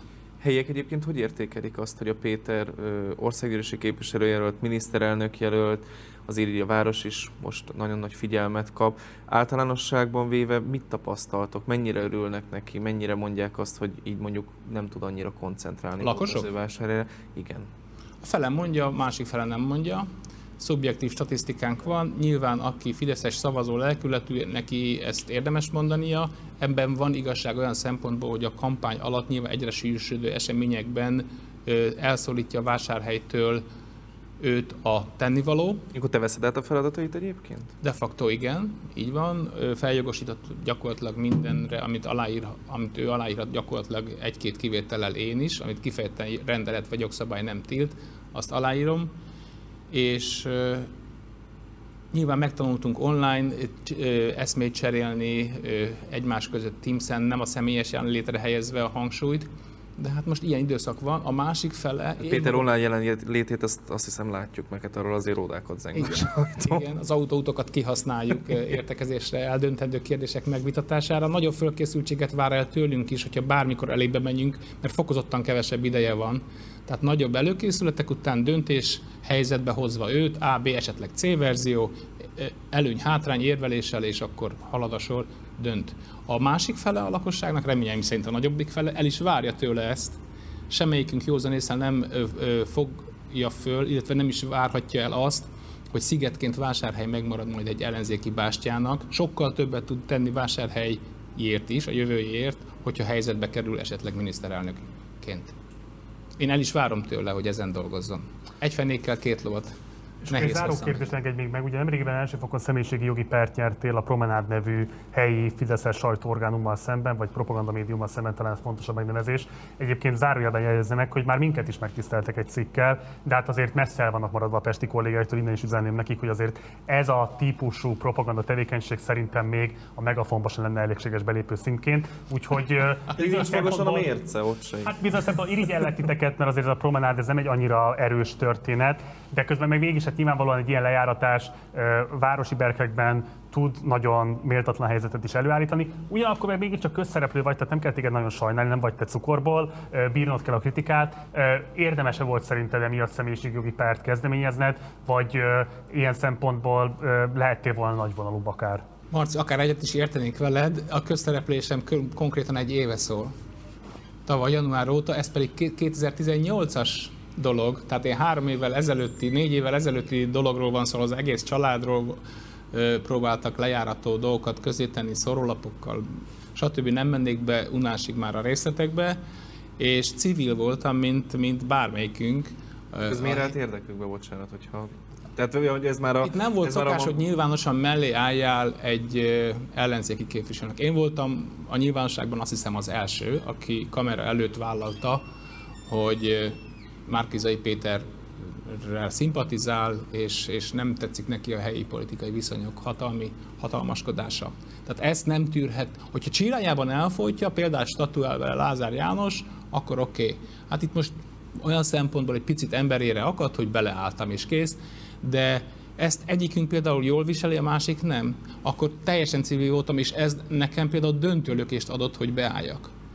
Tehát ugye az emberben ezek hozzák meg, hogy ez a giving back to the society mondás, hogy egy idő után 55 vagyok, már most á- én is egy paradigmaváltáson mentem keresztül, hogy ezt ebbe beleálljak. bele az alpolgármesteri Én a beavató beszédemben, vagy a alpolgármesterként ugye a közgyűlés testülete választott meg engem, meg is köszöntem neki, tehát két-három személynek, abban Lázár János benne volt, hogy nélküle biztosan nem vállaltam volna Alul ezt a pozíciót. őket, látod? Hát az alpolgármester úr is Akkor promenál. ezek szerint ez tényleg egy hatásos médium, konkrétan beletoltak téged a politikába. Pontosan, enélkül egész, Wow! Alul vannak pozícionálva, nem. Marci, úgyhogy Ez a jöjjenek vissza, este várjuk őket. ahogy ők ugratták ki a nyulat a bokorból. És igazából vezetőként én mindig is azt képviseltem, korábbi cégeknél is vezető voltam, volt sok beosztottam, hogy már nem csak a magunk életéért vagyunk felelősség, akár ha csak egy beosztottunk van. És számomra nem áll meg vezetőként előttem az, aki nem áll ki bármilyen beosztottjának a megsanyargatása mellett, bármilyen nyilvánosság előtt, mindegy, hogy intézményvezető egy kis iskolában, vagy egy polgármester egy nagyvárosban, vagy egy politikus kutya kötelessége nem magáról dönt már akkor, és bármit fel kell adni, egzisztenciát, jövedelmet, ha csak egyetlen egy beosztottja sérülne ilyen szempontból. Ez egy csodálatos végszó lenne.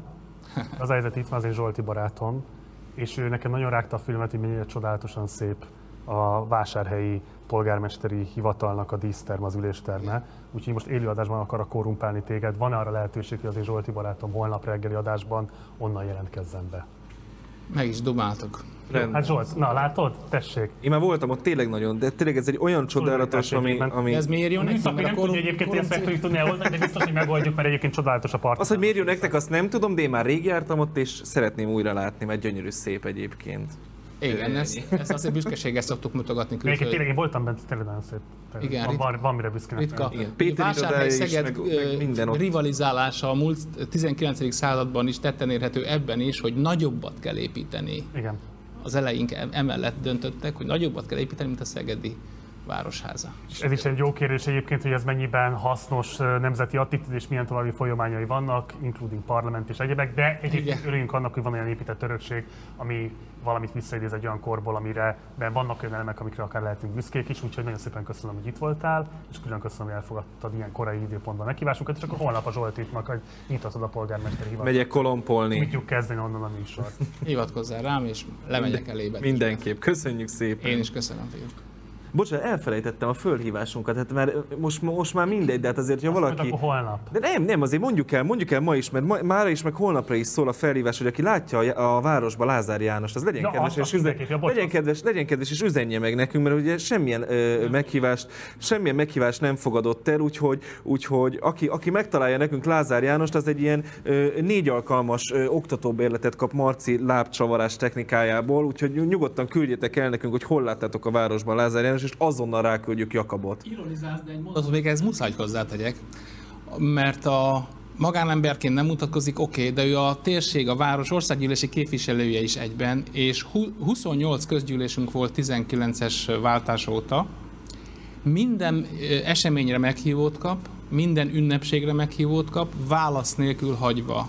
Egyáltalán soha semmikor nem vett részt, nem is kommunikál a kinyújtott kezet elüti. Azért mondom, hogy tehát egyességet lehet kötni azzal, aki hagyja.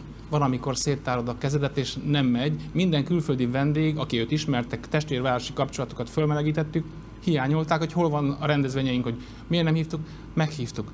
És a közgyűlésre is, mikor kiderül, hogy nem jön el, azt mondták, hogy náluk ez elképzelhetetlen. Világ botrány lenne, ha egy országgyűlési képviselő adott városában nem működik együtt a Se közgyűléssel. március 15, se október 20. Semmikor, soha. Egyetlen egyszer sem. 28, Tele van a naptárja. 28 igazolatlan napja van eddig.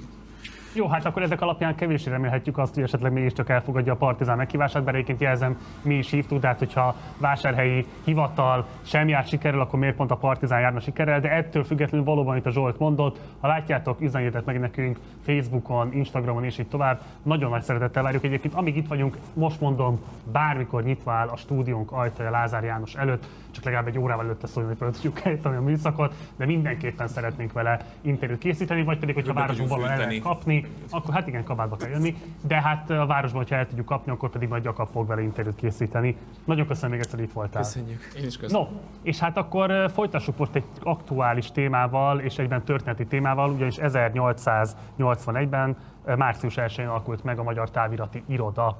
Most erről fogunk beszélgetni László Jánossal, a Nyomtas Te is projekt vezetőjével, aki azonnal érkezik majd a stúdióba, de előtte nézzünk meg egy rövid összeállítást arról, hogy hogyan is néz ki jelenleg a tájékozódási szabadság Magyarországon. Én azt szoktam mondani a kollégáimnak, hogy amit írunk, amit, amiről beszámolunk, ahogy beszámolunk, az igaz és ellenőrzött legyen.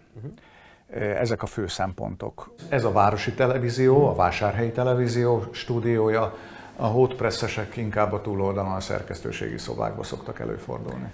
Hát ez a mi kis stúdiónk, egy híradó helyszínnel és egy beszélgetős hírháttérműsorokra használt helyszínnel. Ez egy önkormányzati médiacentrum, mint oly sok helyen az országban, az önkormányzat a tájékoztatási céljainak megfelelően föntart televíziót, újságot, hírportált. Meg hát nyilván van egy kitettség az önkormányzat felé, de az önkormányzat részéről kérés, elvárás, bármi megfogalmazódott?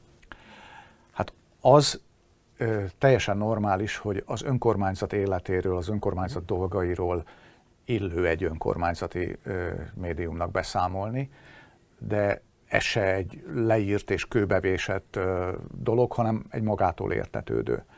De az, hogyha ö, Márkizai Péter rosszul jön ki egy perből éppen, azt mi ugyanúgy megírjuk. És lehet, hogy a címben is az szerepel, hogy elveszítette a pert. Nincsenek olyan ö, témák, amikről ne lehetne beszélni, nem használunk állandó jelzőket bizonyos politikusok mellé, ami olyan nagyon divat a, a magyar sajtó egy részében. A, az egyik jelentős portál az a Promenát 24, erősen kormánypárti. Mi nem foglalkozunk az ő módszereikkel, ha éppen elmarasztalja őket a bíróság, és arra kötelezi őket, hogy csak nem 20 ezer példányban szórjanak ki egy szórólapot a városban, mert néhány évvel ezelőtt ugyancsak szórólapokon ö, valótlanságot állítottak uh-huh. valakiről, akkor ezt elmondjuk. Ha írunk róluk, akkor azok tények. Mennyi volt az árbevételük ö, annak a cégnek, amelyik kiadóként működteti ö, azt az oldalt. Lázár János egyébként volt valaha vendége a Vásárhelyi tévének? Nem. Uh, már ebben az időszakban nem. Interjút adott uh, szentesen, amikor a, az első tramtrain uh-huh. megérkezett. Most itt tudni kell, hogy uh, a kapcsolat nem működik a médiacentrum és a Fidesz között. Itt ennél a, az asztalnál volt egy vita a Fidesz akkori frakcióvezetője és Márkizai Péter között. Köszönöm szépen nézőinknek, köszönöm a figyelmet, viszontlátásra. Én még annyit szeretnék hozzátenni, hogy ha még van egy másodperc időnk, hogy először is nagyon szépen köszönöm Cseri Tamásnak azt, hogy elfogadta ezt a meghívást. Én meg köszönöm a, a meghívást. A, a vita az fontos. Ezután a vita után a Fidesz bejelentette, hogy bolykottálja a médiacentrumot, a televíziót. És azóta néhány megkeresés volt, ezt általában így elhárították, hogy, hogy nem. A frakcióvezető lemondott a frakcióvezetésről azután, még ő se értett egyet. Hangos kritikus a Márkizai Péternek, de nem értett egyet a, a bolykottal, és lemondott az összeállítás Tóth Jakab és munkatársának a munkája, és alapvetően a Hot Press, illetve a helyi vásárhelyi nyilvánosság kihívásairól szól. De itt ül már velünk a stúdióban Ellászló János, a Nyomtas Te is mozgalom alapítója, illetve főszerkesztője. Szervusz, köszöntelek az adásban. Szervusztok, hello. hello. Ugye 2017-ben hívtátok létre ezt a kezdeményezést, ami annyira sikeres, hogy konkrétan már a kormány oldal is másolja, majd fogunk erről is beszélni. De a legfontosabb itt az lenne, hogy mi alapján ítélitek meg azt, hogy milyen típusú cikkek kerülnek be az újságban, és hogy mutass föl, hogyha esetleg valaki még nem látta volna. Ugye ennek nincsen saját szerkesztősége ennek a kiadványnak, hanem ti válogatok össze meglévő cikkeket, amikről azt gondoljátok, hogy fontos lenne, hogy az internettől adott esetben elzárt, vagy kevésbé hozzáférhető felületek Szóval, hogy olyan emberek számára is el tudjon jutni az itteni információ, akik nem föltétlenül uh, lognak 0-24 órában az interneten. Tehát, hogy mi alapján válogatjátok ki azokat a cikkeket, amiket végül egyébként betesztek ebbe a heti kiadványba? Igen, hát ez persze folyamatosan változik. Uh, ugye az újságos az van írva, hogy hírek, amelyek eddig nem juthattak el mindenkihez. Tehát az volt a célunk, hogy, hogy azokat a híreket juttassuk el főleg falvakba, amiket el akartak hallgatni előlük. Hát egészen így a választási kampány közelettéig főleg az volt a cél, hogy a, hát az, az ország működéséről, a, a Fidesz visel dolgairól a, adjunk hírt az egész országba, és most, ahogy közeledtünk a választáshoz, természetesen, ugye, ahogy várható volt, azt tapasztaljuk, hogy a, nem adnak hírt az ellenzék programjáról, nem engedik be az ellenzékieket a köztévébe, a ország egyik oldalának a miniszterelnök jelöltje nem szólalhat meg soha se, se, a, se az állami rádióban, se az állami tévében. Tehát úgy nyilvánvalóvá vált, hogy arra is szükség van, hogy az emberek megismerjék az ellenzéknek a programját. Ezért most, a, tehát erre mondtam, hogy változik a időben, tehát most egy, egy kicsivel több részt kap az is, hogy a választással kapcsolatos tudnivalók, meg az, hogy a, mondjuk az ellenzékről mit lehet tudni meg programjáról. Mit választasz azokra a kritikákra, amelyek azt mondják, hogy ez egy ellenzéki propaganda kiadvány, és ilyen szempontból egyébként meg nem más, mint egy kampányeszköz? Mi első pillanattól felírtuk az újságunkra, hogy pártoktól független. A, volt, a, volt, amikor ebből még hát majdnem ilyen, ilyen brahiból talán volt olyan év, hogy egyetlen párt nevet se írtunk le, nem foglalkoztunk egyszerűen a pártokkal, nem foglalkoztunk az ellenzékiekkel, az csak az volt a cél, hogy, hogy azokat a híreket vigyük, amiket elhallgatnak az emberek elől. Tehát igazából a, mi egyszerűen így a, a tényleg a sajtószabadság híveiként, tehát szerintem mi, mi egyszerűen a szabad sajtót képviseltük, Hát most is ugye tehettük volna azt, mert még az elején is megfogalmazódott az a vád, hogy, hogy miért nem csináljuk azt, hogy leírjuk mondjuk a Fidesznek a, a, a nézeteit bizonyos dologról, és az ellenzékét. De hát ugye ez egy teljes ostobaság lenne, hogy egy, egy miközben 100 milliárdokat költ mondjuk az állam és a Fidesz arra, hogy a saját propagandáját közvetítse, ez ostobaság lett volna. Semmilyen támogatást nem kaptok egyébként ellenzéki oldalról, bármint hogy anyagi nem, támogatást? Nem, soha sem, semmilyen ellenzéki pártól. Hát annyiban, annyi, tehát ugyanúgy, ahogy bármilyen civil, ők is osztogatják az újságunkat. felismerték a helyzetet, hogy azért ez nekik segítség, és Igen. akkor így most már ők is. Hát egyébként eleinte, eleinte azt is elmagyaráztuk nekik, hogy, hogy szerintünk úgy érdemes osztogatni nekik, hogy ők nem lesznek benne. És ezt, ezt, ezt tudomásul vették, hogy ez, ez ugyanolyan érték nekik akkor is. És miért pont printben, hogy így gondolkodtatok azon, hogy mondjuk kiterjesszétek, és, és mondjuk az online térben is ö, lábat vesetek, mert hogy azért most már inkább az online térben ö, olvasnak híreket is az emberek, ha csak arra gondolsz egyébként, hogy mondjuk a propaganda az milyen ö, fajsúlyosan van jelen a megafon esetében, mondjuk nem lenne szükség egy nyomtas te is, ö, nem tudom, Hát azért- Facebook oldalra, weboldalra, és, és azt ugyanígy terjeszteni. Egyébként ez egy csodálatos dolog, hogy ahogy mondtad, hogy a falvakba eljuttatni, de hogy hát azért az internetet most már nagyon, nagyon kevés Még ember tudja azon túl, hogy nagyon sok embernek van internetje, minden kutatása azt igazolja, hogy a, az átlagember az nem, nem politikát keresgél az interneten. Ráadásul az évek során azt is megtapasztaltuk, hogy a, még ha meg is találja, egy átlag független újságnak a cikkei sokkal magasabb színvonalon vannak írva, mint egy átlagembernek a befogadó képessége. Ezért tehát nem csak szemlézzük ezeket a, a, a cikkeket, hanem gyakorlatilag lefordítjuk, leegyszerűsítjük, közérthetővé tesszük a legegyszerűbb ember számára is. Ezek nem egy az egyben veszitek át, hanem, Nem. hanem aha, ez jó, igen, hát ezt, ezt én is sokszor szoktam csinálni, hogy bizonyos, bizonyos közéleti tartalmakat próbálok És mondjuk ezt a- ugye ezt nem a munkát- mindenki annyira igen. befogadó ezzel kapcsolatban. Beszéltél már arról, hogy, hogy, hogy, a, hogy a köztévé, ahol nem engednek be ellenzéki politikusokat, azt hiszem 5 perc az kötelező mindig, tehát hogy azt, azt meg szokták adni a választásokon, hogy minden, mindenkinek legyenek. Ö, milyen lenne ideális köztévé szerinted? Hogy néznek ki, vagy egy ideális közmédia? Hogyan vi- vizionáljunk egy kicsit, hogy, hogy szerinted, ha te lennél abban a pozícióban, hogy látnád, mi az, mik azok a legfontosabb dolgok, amit Hát nem is, e, e, nem is kell nagyon vizionálni, nekem elég emlékezni, tehát hogyha, hogyha mondjuk valaki már 90-ben élt, tehát a 90-től né, néhány éven át teljesen normálisan működött Magyarországon is. A, Meddig számítod ezt, hogy normálisan működött? Hú, hát ugye, ugye volt, hat, hat, ugye az első kormány alatt is már hát ez az úgynevezett médiaháború nagyon, nagyon gyorsan kitört, tehát a, a hát az első két-három, né, hát nem tudom, olyan egyik évben még igen, de tehát az első, első néhány évben. De azért akkor ott, ott, ott látszott egy minta, és hát az is, hogy Hát ami, amit, amit most már mindenki elfelejtett, hát evidencia volt, hogy mindenki megszólal, evidencia volt, hogy az újságok számára is, és a, a, a televíziók számára is, hogy minden felett megkérdezünk, egy adott ügyet körbejárunk, tehát ez, ez most már teljesen elfelejtett. Tehát semmi ördögösség nem kéne, csak képzelni, hogy milyen lehetett régen a, a hát körülbelül. Tehát ez, ez nem lenne olyan bonyolult Kormányváltás visszaállítani. esetén egyébként vissza, vissza lehetne ezt állítani? Hogy, hogy gondolod? Hát én, én nagyon, nagyon remélem, hogy, hogy lesz erre szándék, és hogy a, Vagy vinnél tovább az ellenzék is ezt a narratívát, csak most minden megfordul.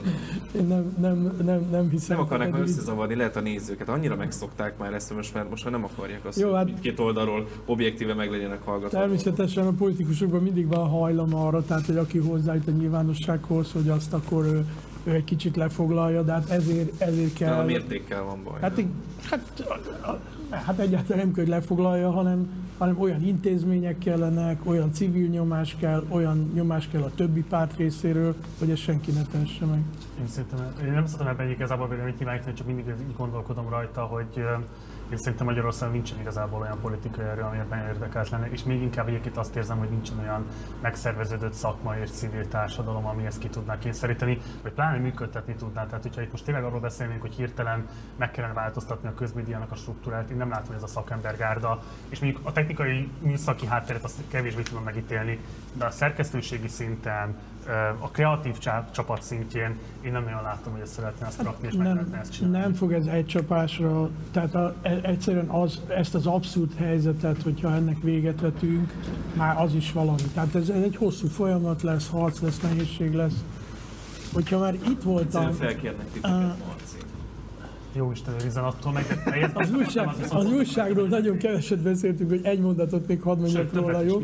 Jó, oké. Tehát, hogy a mi számunkra a, ugye a legfontosabb az, hogy a, a választásokig tényleg el, eljutassuk a, a, azokat a híreket az embereknek, amit az, az volt a kérdésed, hogy, hogy mi, mi az így az ellenzék rész, része vagyunk. Nem, nem vagyunk az ellenzék része. Mi azt szeretnénk elérni, hogy amikor egy választó elmegy szavazni, akkor mindenféle információ birtokában legyen.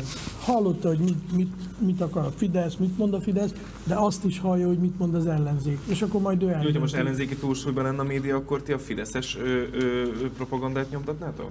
Mm, Vagy nem propagandát, hanem fideszes anyagokat tennétek bele? Tehát, hogy Jó- Jó, fogós kérdés. Tehát ny- nyilván, hogyha, hogyha elnyomnák a Fidesznek a véleményét abszolút, akkor, akkor szerintem biztos, hogy arra az oldalra is állnánk tel- teljesen természetes. Meddig tart igazából a nyomtastés küldetése? Tehát, hogy ha lesz is kormányváltás, nem biztos, hogy lesz médiaszabadság. Hogy látod, mi az a pont, ameddig a nyomtastésre szükség van, vagy van-e egy olyan pont, amikor azt mondod, hogy na innentől kezdve hátradőlhetünk, és nem kell tovább járnunk a falvakat, és nyomtatnunk a híreket? Hát viccesen azt szoktuk mondani, hogy mi a, a saját megszüntetésünkért küzdünk, tehát ugye az lenne a jó, és az lenne a normális, hogyha ez nem kellene. Én nagyon reménykedek abba, hogy, hogy nagyon gyorsan, tehát hogyha egy váltás lesz, hogy akkor a, a, a köztévé, a rádió, visszaáll egy normális állapotra és sokoldalúan tájékoztat. Én, én abban reménykedek, hogy, hogy, hogy nem, nem nagyon lesz erre szükség. Hány aktivista vesz jelenleg részt a terjesztésében a lapszámoknak? Hát most nagyon dinamikusan fejlődünk, körülbelül olyan 2000-en biztos, biztos dolgoznak már rajta, tehát van, van, vannak olyan, az elmúlt két-három szombaton mondjuk 6-700 településre jutottunk el, de, de már az ezret közelítjük, ahol, ahol rendszeresen ott vagyunk. De igaz, ugye van, egy, van egy, egy olyan módja a terjesztésnek, hogy nagyon, nagyon sokan, most már sok százan bevállalnak egy-egy települést, hogy ők azt mondják, hogy ők ezt minden héten megcsinálják. A másik módja az, hogy hétvégente indulunk el, mondjuk a múlt héten megpróbáltunk az ország 80 helyszínénél elindulni, tehát a Budapesten és Pest megyén kívüli minden választó kerületből, és egészen a választásokig ezt fogjuk csinálni. Tehát, hogy, a, hogy a, az összes vidéki választókerületből elindulunk, ezt hirdetni fogjuk. Tehát, hogyha valaki segíteni akar nekünk, akkor minden szombaton fél tizenegykor indulunk a választókerületek központjaiból általában, de hogyha valaki felmegy a honlapunkra, ugye ez a www.nyomtasteis.hu, ott erről minden információt megtalál. Nagyon szeretnénk, hogyha még sok ezren segítenének, és tényleg a, a választóknak segítenénk azzal, hogy, hogy sok oldalon tájékozottak legyenek a választás napjára.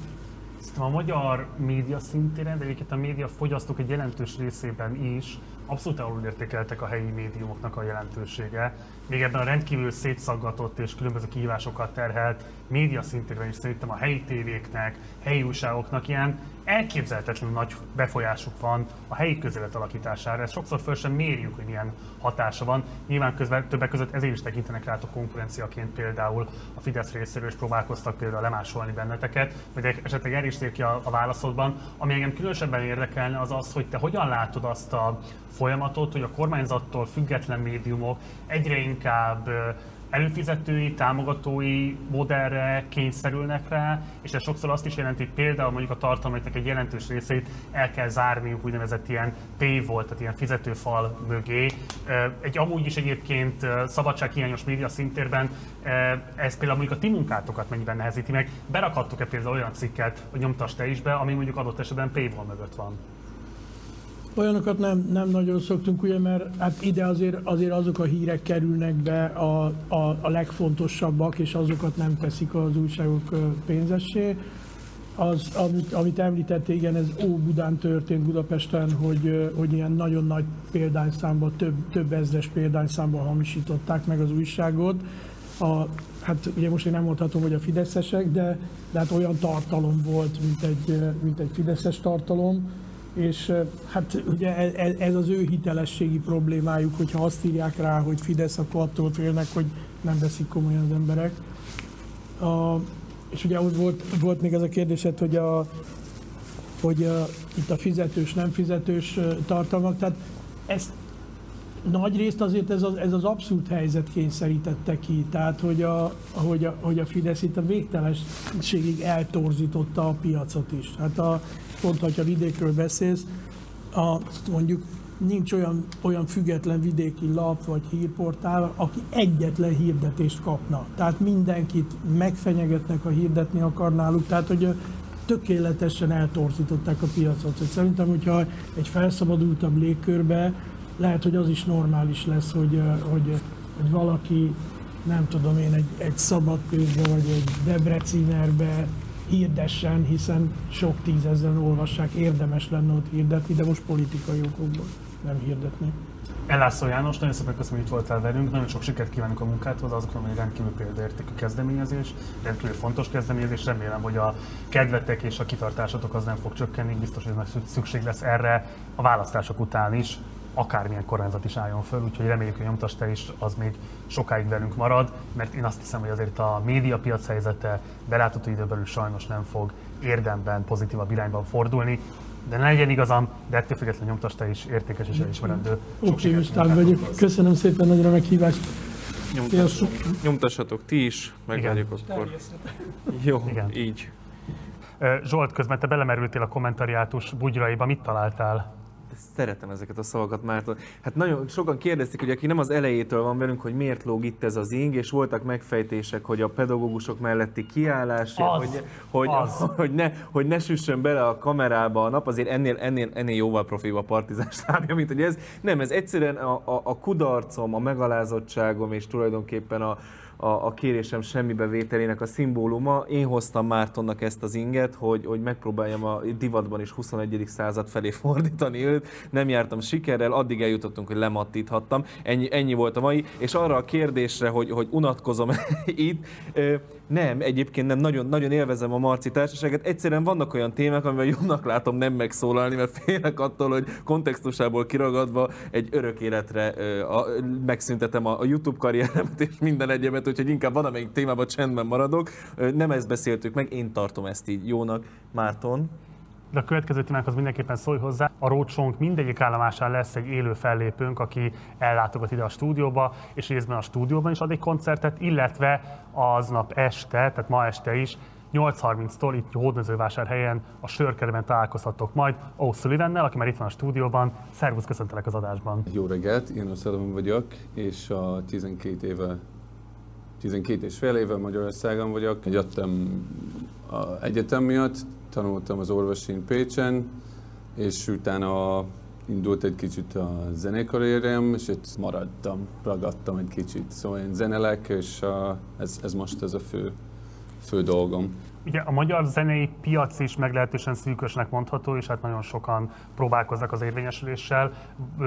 Te hogyan látod, mennyire a magyar közönségnek játsz, és mennyire próbálkozol azzal, hogy nemzetközi szintéren is meg tudj kapaszkodni?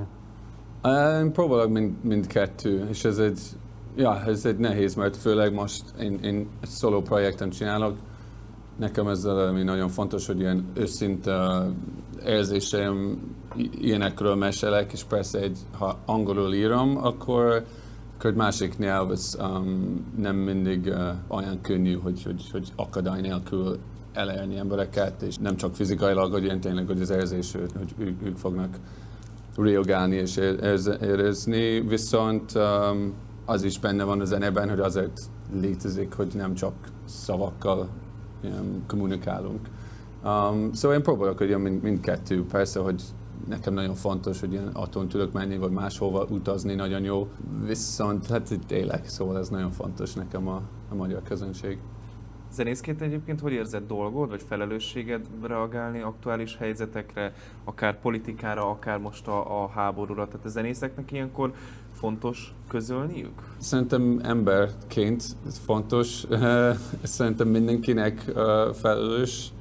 Um, ez érdekes nekem, mert nagyon más uh, itt Magyarországon, um, mint, mint Írországban, hogy ott a zenészek, ők uh, nagyon ilyen részt vesznek, és nyomják, és, és ők vezetnek is a, a ilyen szociális dolgok és a politikai Mármint témák. Írországban. Írországban. Ja, igen, Itt igen. például vala, valamiért sok területben, nem tudom, valamiért uh, politics isn't cool. Nem tudom pontosan miért, mert Vannak zenészek, akiknél teljesen oké. Van, vannak, de ez nyilván annyi, mindig annyi, csak nagyon, igen, nagyon kasszától függ, hogy éppen melyik pártrendezvényen tudnak kiteljesedni. De vannak, akik részt vesznek itthon is a... Van, vannak, de, de ott ez, ez minden szinten ez, ez benne van a vérben. Ez, hogy, a- hogy a, a, zenészek hogy vesznek részt a, a, a változások, mert minden, minden évszázadban, vagy évszakban, hogy látod, hogy, hogy, hogy minden, minden a mozgalomnak kell, kell egy uh, himnusza, vagy az anthem, és szóval minden nagyon-nagyon közel áll a, a, a művészek és, és ilyen, ilyen dolgokat. Csak az ír-magyar kettős identitása miatt nem tudom megállni, ne kérdezzem meg, hogy az íreknek a Bono az egyenértékű azzal, ami a Kovács Ákos a magyaroknak? Hogy, hogy hason, hasonlítható? Nem.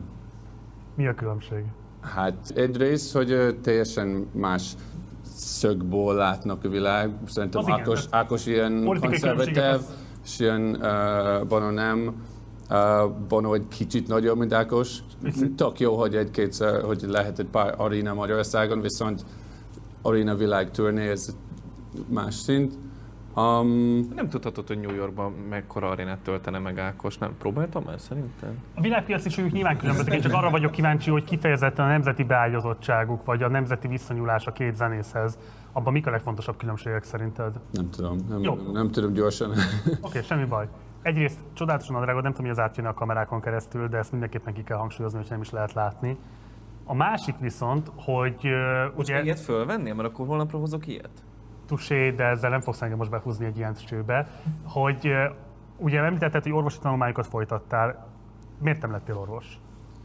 Um, ja, ez, ez, ez, az utolsó évben akkor én kezdtem zenelgetni, és látom, hogy, hogy van, van lehetőség így, így is, mert én éreztem, hogy jó, akkor így nőttem fel, és az apukám orvos, és az volt a benyomás, hogy, hogy így, ilyen le, kéne lennem, és, és, és nem lehet egy, egy karrier zenében, mert nem tudom, nem vagyok zenész, és ez nem így nőttem fel, vagy nem így, és, és láttam, hogy ilyen hirtelen a rádióban voltunk, és ez lehetséges.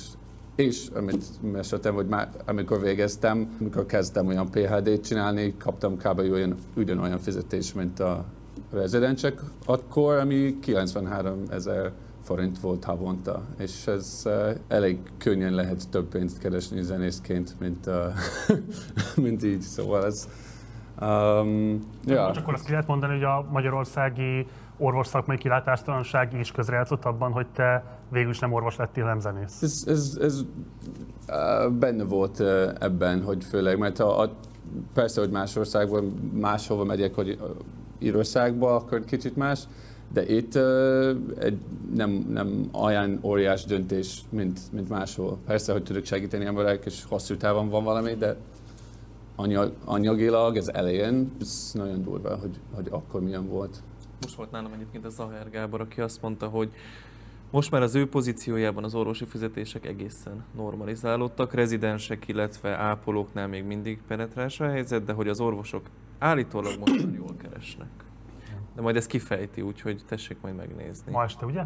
Holnap. Holnap este, jó. Tehát holnap este lesz majd újra, újabb egy kanapén epizód a Zsoltán csatornán.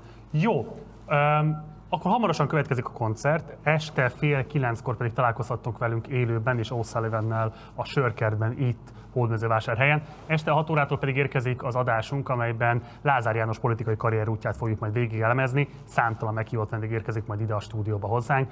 De most zárásként a reggeli Agitpop adásunk, az első Agitpop adásunk zárásaként következik O'Sullivan.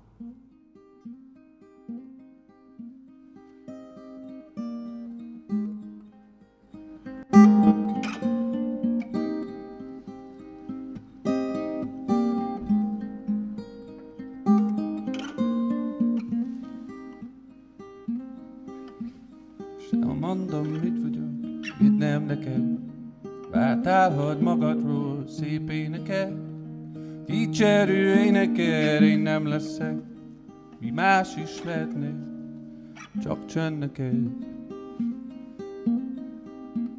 Ez szó jó, csönd vagyok, csöndet vagyok. Ha rám így kedved van, maradhatok. Ülhetsz csak tőve, hagyd el, nem dicsér. Se jel, se láng, csak csönd, végig él. S folytatom, mit vagyok, mit nem neked. Váltál, ha váltál lángat, ez nem lehet egy. Fülében hajulást, hamu vagyok, belőlem csak jósolhatok. Se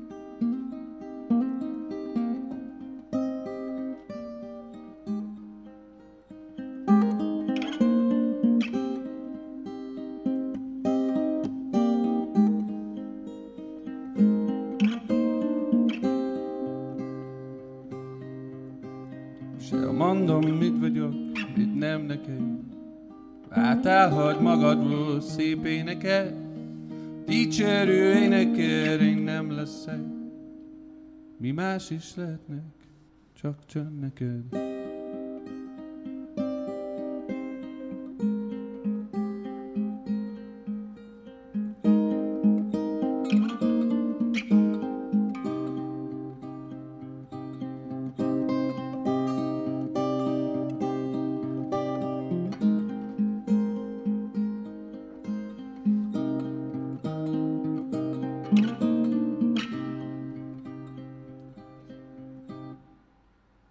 Agitpoppa legközelebb holnap reggel, es, reggel 7 órakor fogunk majd jelentkezni. Ugyanígy Zsoltal. A hét második felében pedig Békés Csabán találkozhattok majd velünk, tehát ott is érdemes lesz majd keresni a partizános kamiont. Ha pedig szeretnétek tudni, hogy mégis milyen további helyszínekre érkezünk majd még meg, akkor látogassatok el a Facebook oldalunkra, ahol a teljes, az összes állomást megtaláljátok. A négy hetes ócsunk a Partizán történetének eddigi legnagyobb szabású vállalkozása, ennek megfelelően a legdrágább is. Ahhoz, hogy megvalósíthassuk, a te támogatásodra is szükségünk van. Kérlek, hogy szállj be a finanszírozásába a rocsónak, előre is köszönjük a hozzájárulásod.